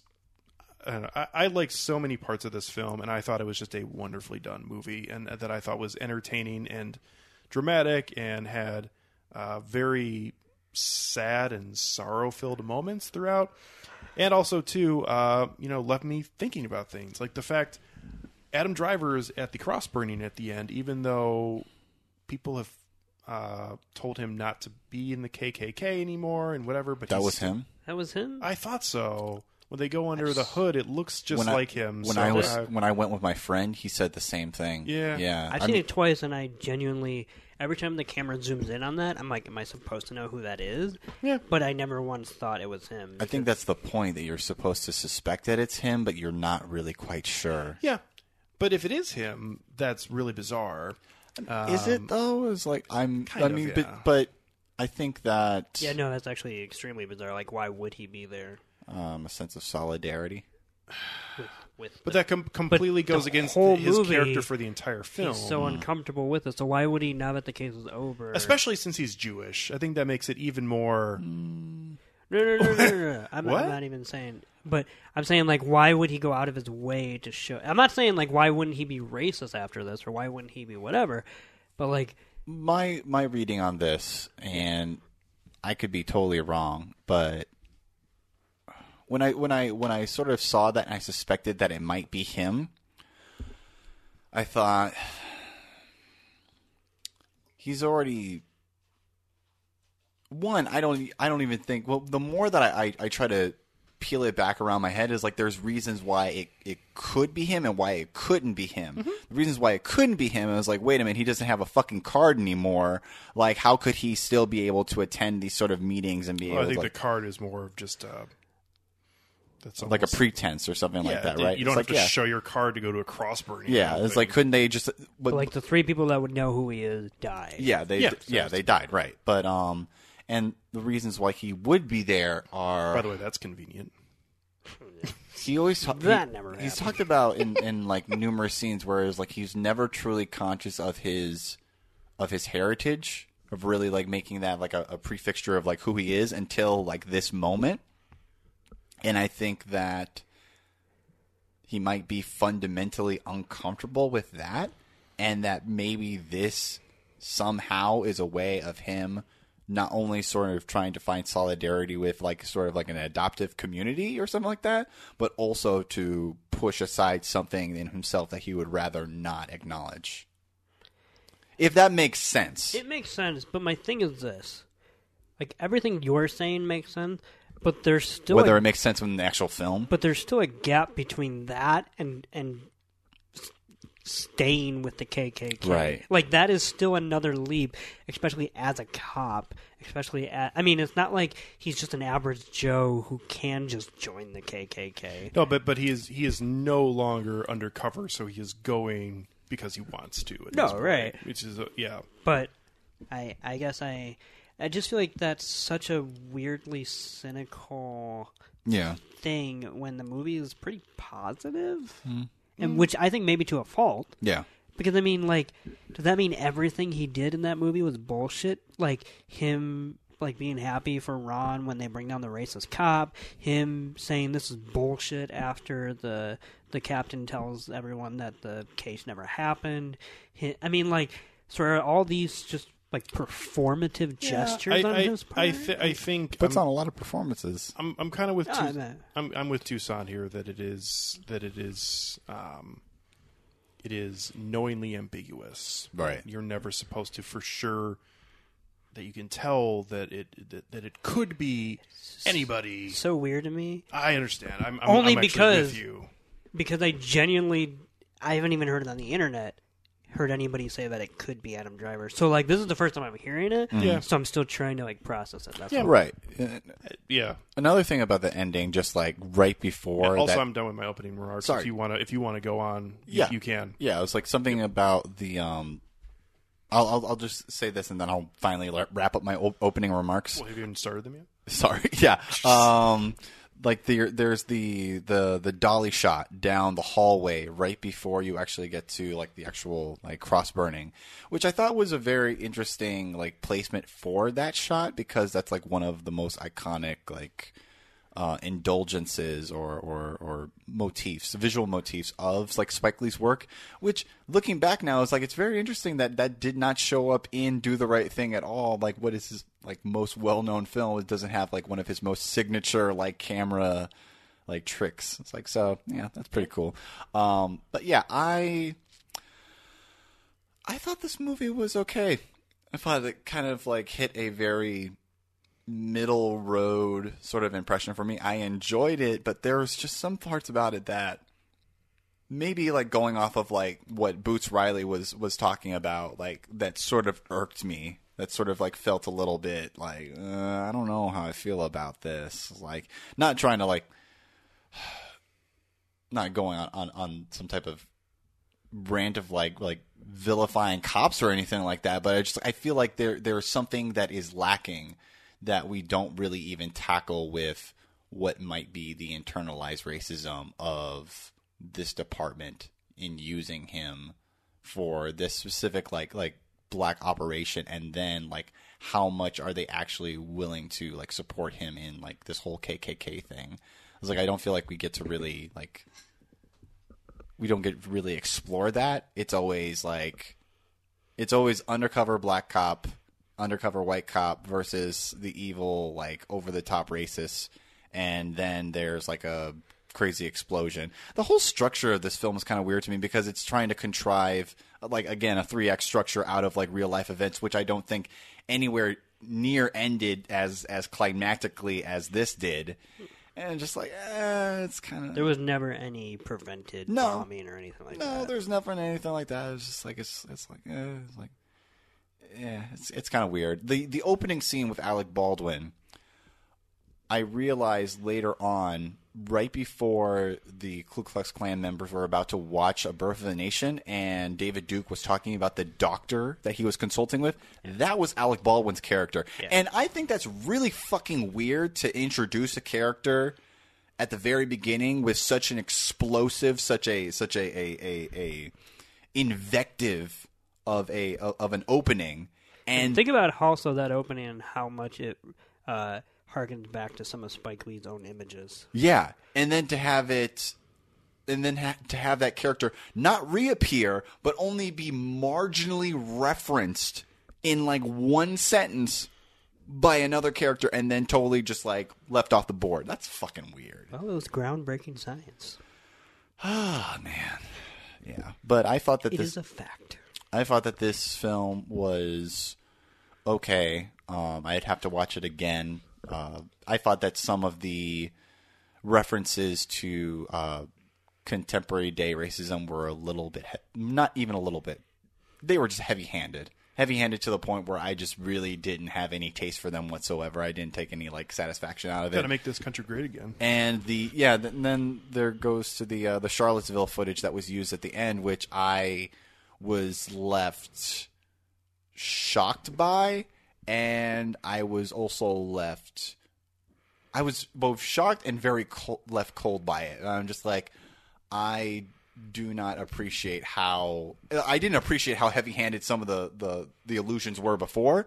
Now that you just use this and and not Like, only like a PowerPoint. you use it as a fucking PowerPoint. You use this footage from the Vi- Vice documentary on the Charlottesville, like, um, uh, I will say, just because we're a podcast, All right. um, Spike Lee did ask Heather Heyer's parents' permission. Mm-hmm. He didn't ask anybody else, but to be fair, she was the only fatality Yeah. from that event. So uses that footage, then a memorial to her with with her image, and then an image of a black and white upside down flag, which is supposed to denote something of an emergency, a state of emergency, and stuff like that. That was that that felt like to me like that's like the Black Klansman equivalent of like the Lord of the Rings ending like five fucking times. Like it felt like a little bit way too indulgent for me.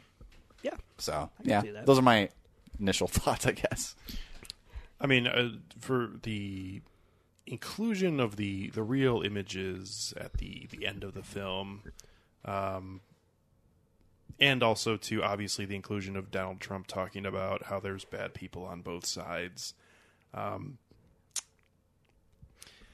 uh, I- I mean, I feel like I actually didn't hate it. To be totally honest with you, Yeah. I mean, I, I, I feel like it is a a weird collection or a weird connection between what we see in this film and then what we see. I, I guess what I'm trying to say is that he's he's trying to clearly plant a flag in the ground of what his message of this film is. Yeah. Um, and However, Mhm. I don't know that he always knows what his message is. yeah, Yeah. Uh, to include, and I say this once again as a fan of this movie, but I will say to include Trump's now infamous quote of "There are bad people on both sides" in the same film in which he cross-cuts between black power, white power. I, I don't know. I think Yeah. there are moments in this movie where he's out of touch. Right.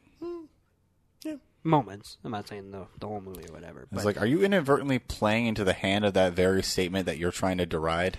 And I think not because he's genuinely trying to push messages as such, like that, you know, like Trump's agenda, so to speak, but because he's so indulgent, but now at the age that he is, and after making so many uh, mediocre films and whatnot, um, the only way he was going to become vital again, which I think he now is with Black Klansman. I mean, we're talking about it. I mean, what was the when would have been the last time we would have ever talked about a Spike Lee film on this podcast. It never would have because His this last, podcast his last good started- film was probably Inside Man, Right, which was and- ten plus years ago. Exactly.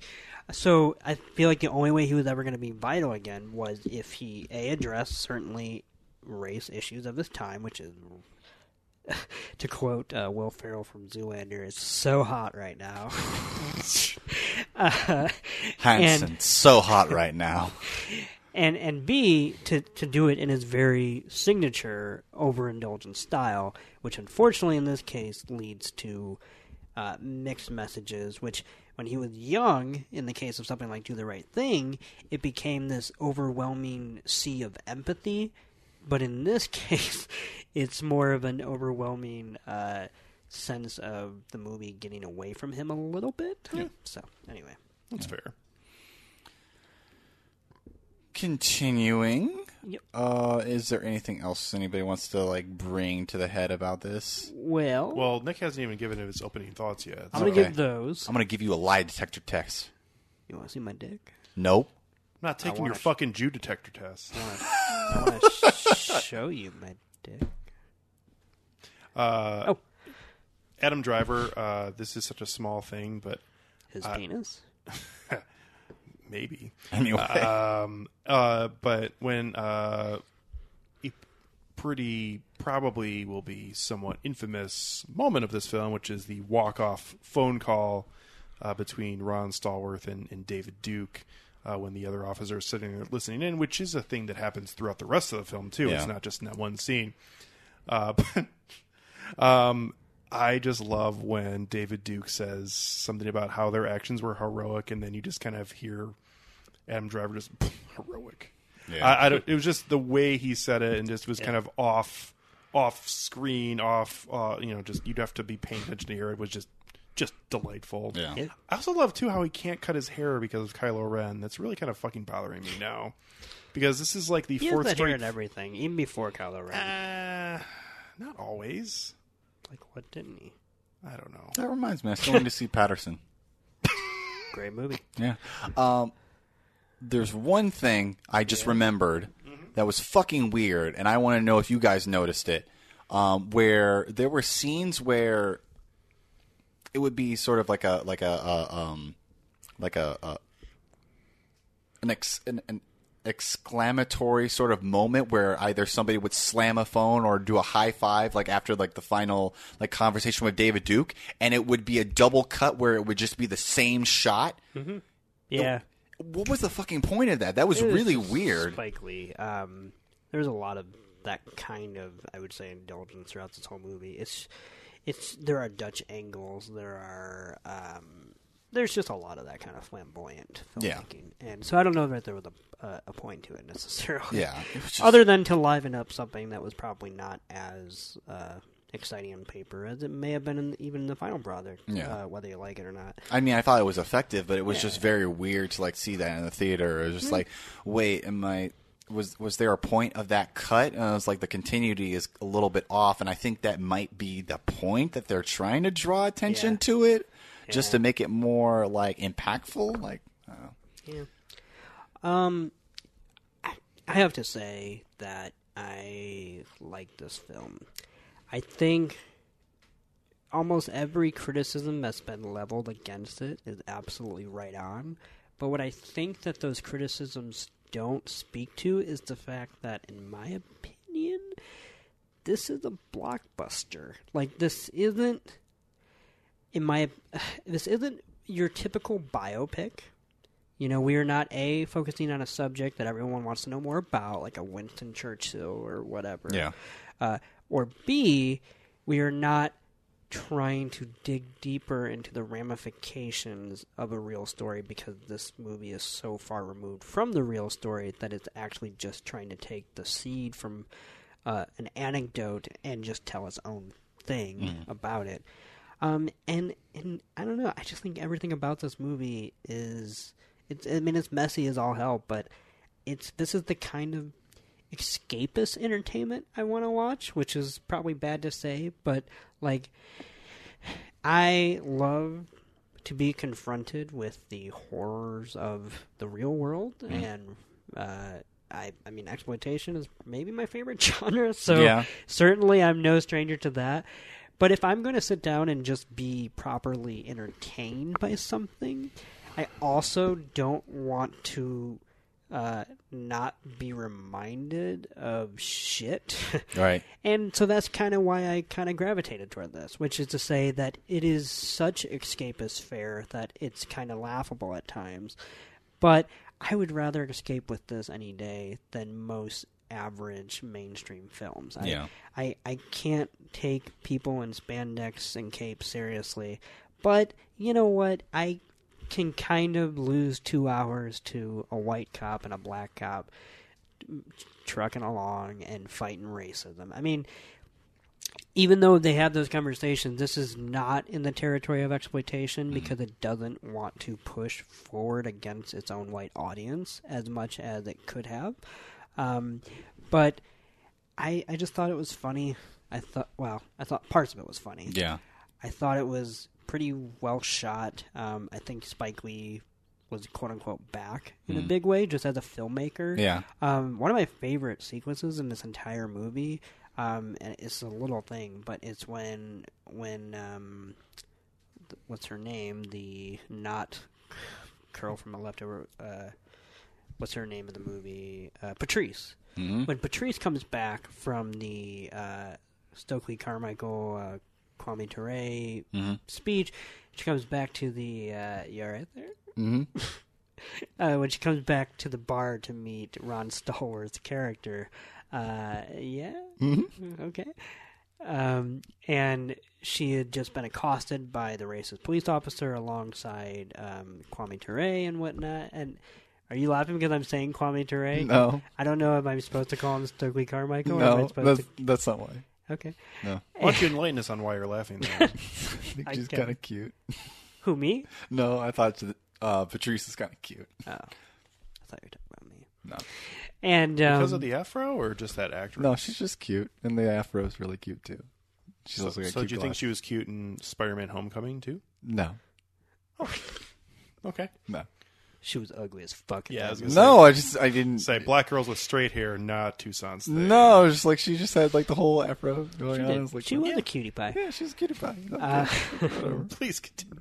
Sorry. So when she goes back to the bar to meet him for their kind of date, one thing I love, and I feel like there are moments like this throughout the movie that is easy to miss if you are trying to pick it apart for its either realism or for its, uh, you know, fabricated sense of community between blacks and whites. But the moments when black people exist together on screen without white people, I actually thought were pretty powerful and or mundane in all the right ways. Because when she comes back after being accosted by um, the racist cop uh, on their ride home, Well, I know you love that racist cop uh, ending scene too. How they tied that up. It's just so wonderful. They, got him, Scooby Doo. Everybody. Oh my God. gotten away with it. That fucking like explosion. I was like, I thought that was just like uh, I, I was talking What with are my. Wait, what are you talking talking about? I we was were talking about something else. sorry. It's like the the the explosion of the Nazis. In, Well, that was funny in- and fun. you know, in, in of, of the of the KKK members in the in the in the fucking car. I thought it was how they inadvertently like blew themselves up. I was like Yeah. cackling Yeah. with my friend afterwards. Like that was just like a fucking like Scooby Doo trap that just like blew up in their face No, like see, rut row. We're talking about the actual Scooby Doo moment. He's rightly, I think, pointed out that I was not a big fan of it. I didn't hate it, but I did find it very silly when they're at the restaurant bar and they catch the racist cop in action, and everybody in the bar is like in on it, and it's literally like the Malcolm X uh, Starship I'm a- Trooper. yeah. I'm doing my part Yeah. type scene. Um, that felt like Scooby Doo. Yeah. Whatnot. But They're high fiving too after Yeah. that as they're arresting him. I mean, they're like even the captain just like, oh, We got- you're going to jail. We got rid of the one racist cop in We the entire department. but did they get rid of him though? We got rid of the one bad apple. him. That's all they, they, got. They arrested him and took him back to the jail where his coworkers were. I I don't know. Yeah, no, they I- got rid of the one bad apple. They sure did. Um, but that just felt He's like back the next Buddy the Elf in New York going to the, going to the coffee shop. That's pretty fucking good. did it. Wow. World's best cup of coffee. Okay, But the scene that I loved actually um, was when Patrice comes to meet him in the bar to tell him about the the story of being accosted, and halfway through their conversation between the two of them, as one is who's a cop and she doesn't know that, and her as just recently a victim of police brutality. Um, the way he kind of discards that conversation for the moment so that they can go dance in the back room to uh, the song that I believe, I believe, I believe I'm falling in love.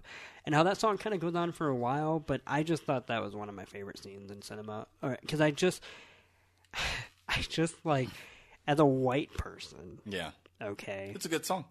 It's a good song. But also, I don't think I'd ever truly thought about the.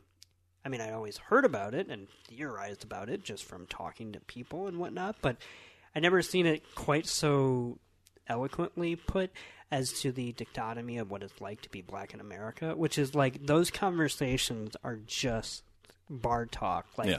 This is what's happening. Oh, this is a good song. And you know and whatnot. And the idea that that is not something that like i mean it could obviously but like just halts your entire night to a point where you know you, you have ptsd and that like you know i mean? Like as as a privileged person in society i just can't fathom it. Just the blocking of that whole scene i just absolutely loved. And and there were other moments like that throughout this movie in my opinion where I feel like the name of this movie is not just a funny joke, but it, it's a misnomer. It's I think it does actually this movie and the name in and of itself kind of tries to uh, articulate the black experience as to being a dual person in America that you cannot just be black in America but you are in a sense also helping to create a system in which you are being put down and your and you know your uh, friends and in order in order to survive in that sort of system, you have to, in a in a sense, be compliant to it. Yeah, you to be able to move through it. you put on a hood and nobody asks any questions. And you know and i and i just think that even if the movie doesn't quite nail that i definitely think it's there throughout this movie. I mean him and patrice have many numerous conversations mm-hmm. about you know can you fight the system from inside or no you know the only way to do it is to fight back against the system in and of itself. And that right there is is a conflict that you know one person can deal with, let alone an entire community. Um, and so I don't know. I I just think there's more to this movie than the facts of the case, and I think while it's not perfect, it certainly. Um, and I do think it does lean a little too, even if I'm guilty of it, uh, of laughing at certain. I do think it does lean a little too heavily on the look at these white people just aren't they so racist? Ha ha ha ha ha. Um, and i say that as someone who laughed I at mean, almost s- every one so- of those some moments. of the some of the moments, um, specifically uh, when the uh, Felix and his wife are laying in bed, just like going over and well over. actually i thought that was brilliant. Yeah, yeah that was actually one of my favorite parts of that. I'm talking more of like them and i i laughed at this but the uh, Tonya Harding's bodyguard just saying the n word over and over and laughing and always like Yeah. i and not because i don't think that that's realistic or Yeah. anything like that what I liked about the the pillow talk scene Mm-hmm. was how fucking creepy that scene was. Mm. Um, that is that was just so over the top, though. Yeah. over the top in the sense that I, I, I say we think it's over the top because we That's don't. not what normal people. Would Yes, that's not what normal say. people do. But they're not and we normal people. never No. get to see Right. normal people or abnormal people Right. in their most intimate bedroom talk. Right. So even if it's an uh, even if it's a fantasy, so to speak, of that kind of talk, it still felt weirdly plausible in the sense that like whether they say these things in real life out loud or not, these are the conversations they're having. Like like put aside whatever code phrases they use, you know, we don't talk about the organization, whatever. Yeah.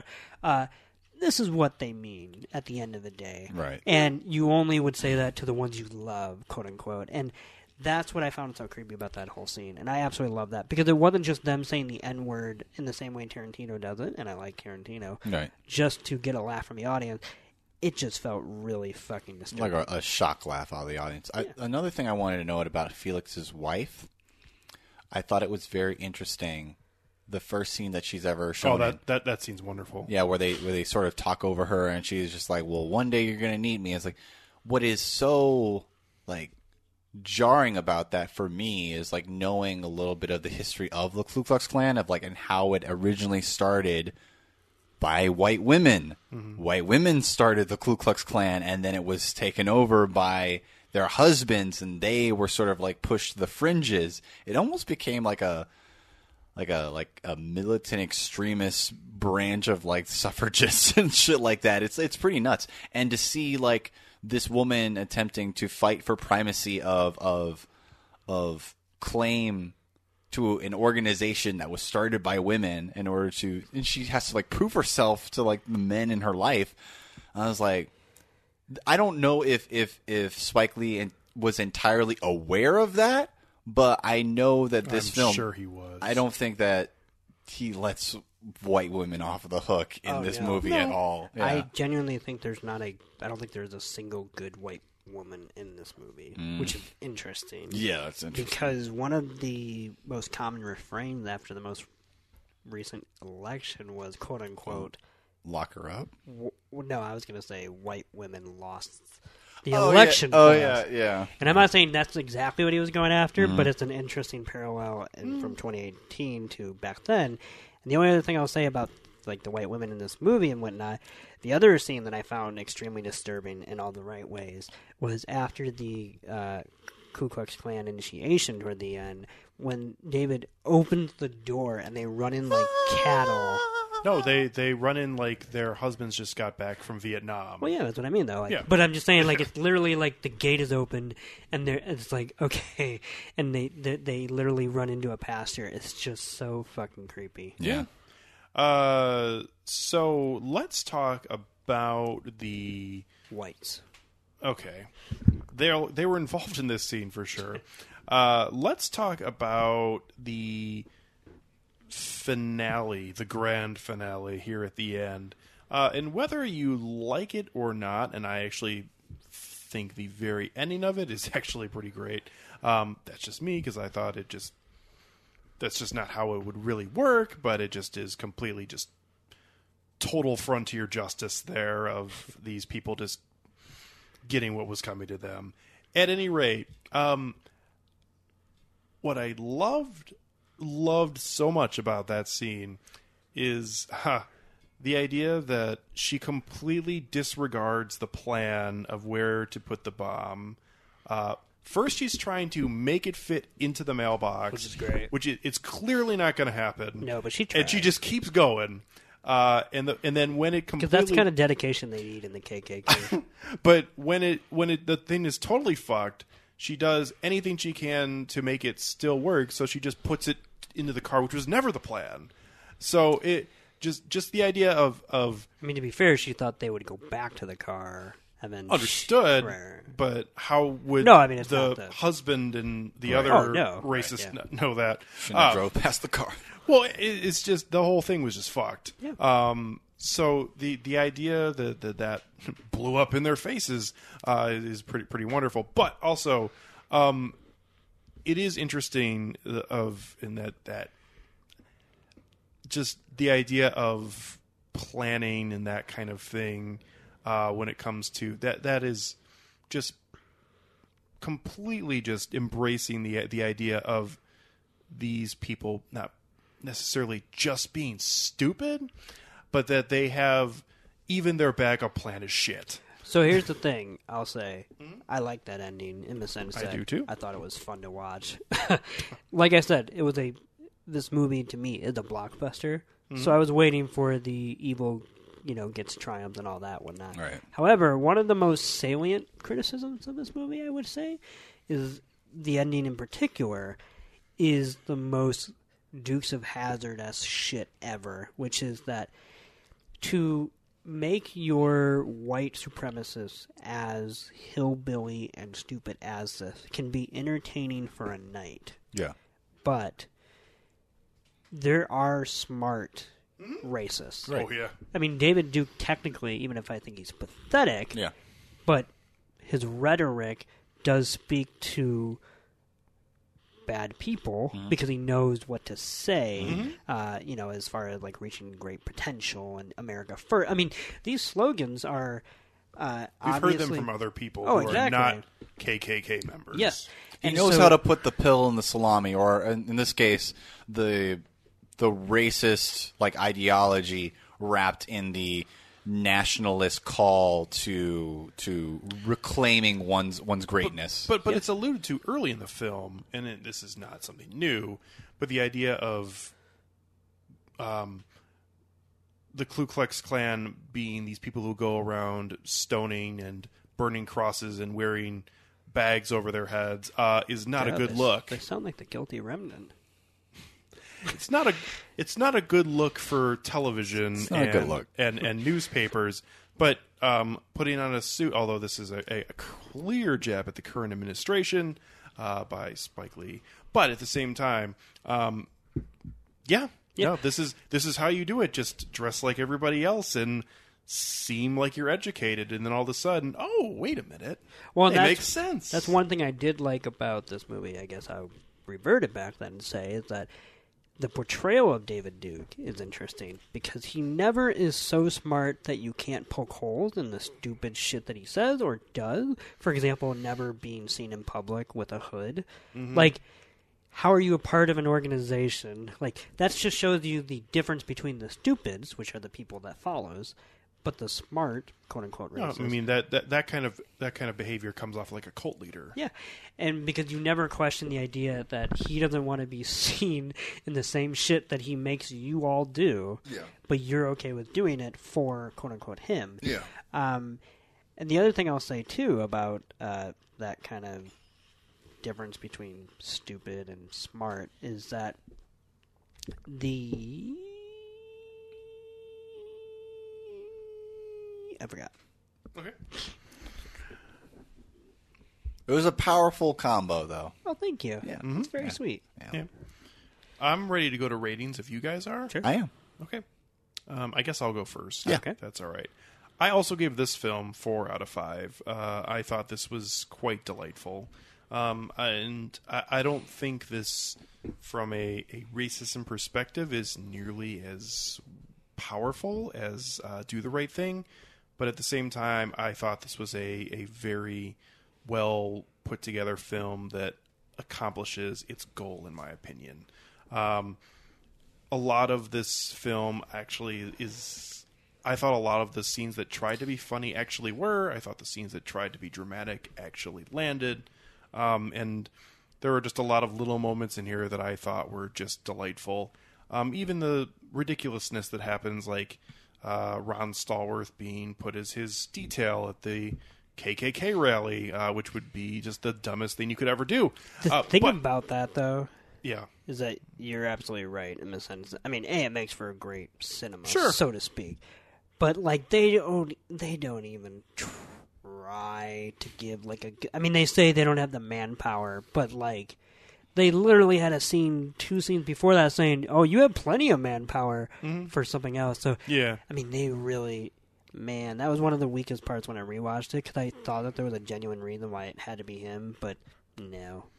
No, but in all honesty, the photo is actually fan fucking tastic of of that part. Um, and actually, one of the weakest parts of the film, I actually thought, was that character who just kind of showed up, who stole the bomb, and then he happened to remember uh, him. Uh, uh, happened to remember Adam Driver's character from From prison. From Or prison. pu- putting him in prison. yeah, Yeah. which I thought was just really lazy. So actually, hokey. Eh.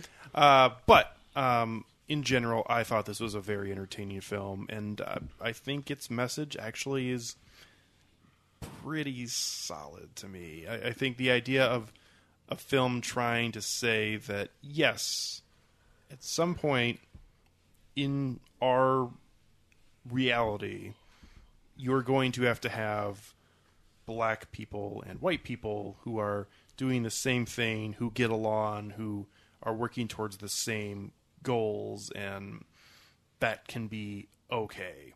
Because the idea of the separation, which comes out very loudly from both sides in this film, um, you know that that kind of thing just breathes racism and just makes it that much more abundant. Where if you try to have it be a little less tame, while it still obviously exists around you, maybe there's a real chance you could. But that being said, I'm a white person, so my opinion obviously somewhat matters, but not really. Yeah. Yeah. Um, uh, also, too, one last thing I will say, uh, I'm totally missing on his name, but the the speech that they're at early in the film. Stokely Carmichael. Yeah. Kwame Ture. Uh, I mean, this isn't the first time that Spike Lee's done a speech like that, but I thought that was fantastic too. Yeah. I thought that was. that was, totally earned its running time because it goes on mm-hmm. for a while. Mm-hmm. and he's the guy who plays Dr. Dre in Straight Outta Compton, I Yep. believe. Yep. Yeah. He was great in He's this. great, by the huh? I mean, he's great in that as well. But I was kind of flabbergasted by watching him. Good for uh, him. Yeah. Yeah. So I thought that uh, scene and also just that earned by itself is just wonderful. Um, yeah, I just really like this movie. So four out of five for me for Black Klansman. Yeah.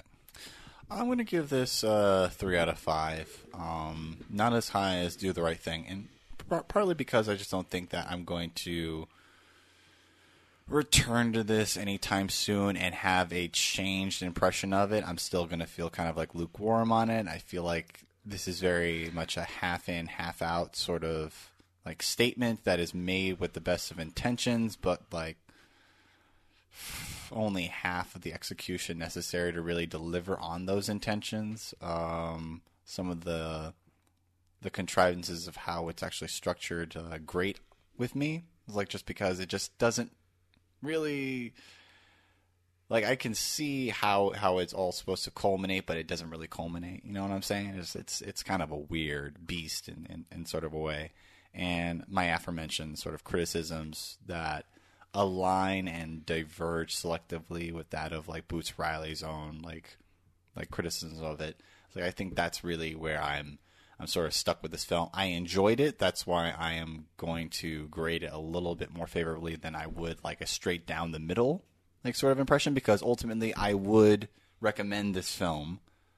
I enjoyed this film even though like the two slices of bread, like the the opening and the ending of this film sort of like grated me a bit and some of the actual contents of it is like they don't really line up in a way that really is gratifying to me, I still overall enjoyed what I got out of this film. It's like I didn't regret going in a theater like so many other films I've seen this fucking year.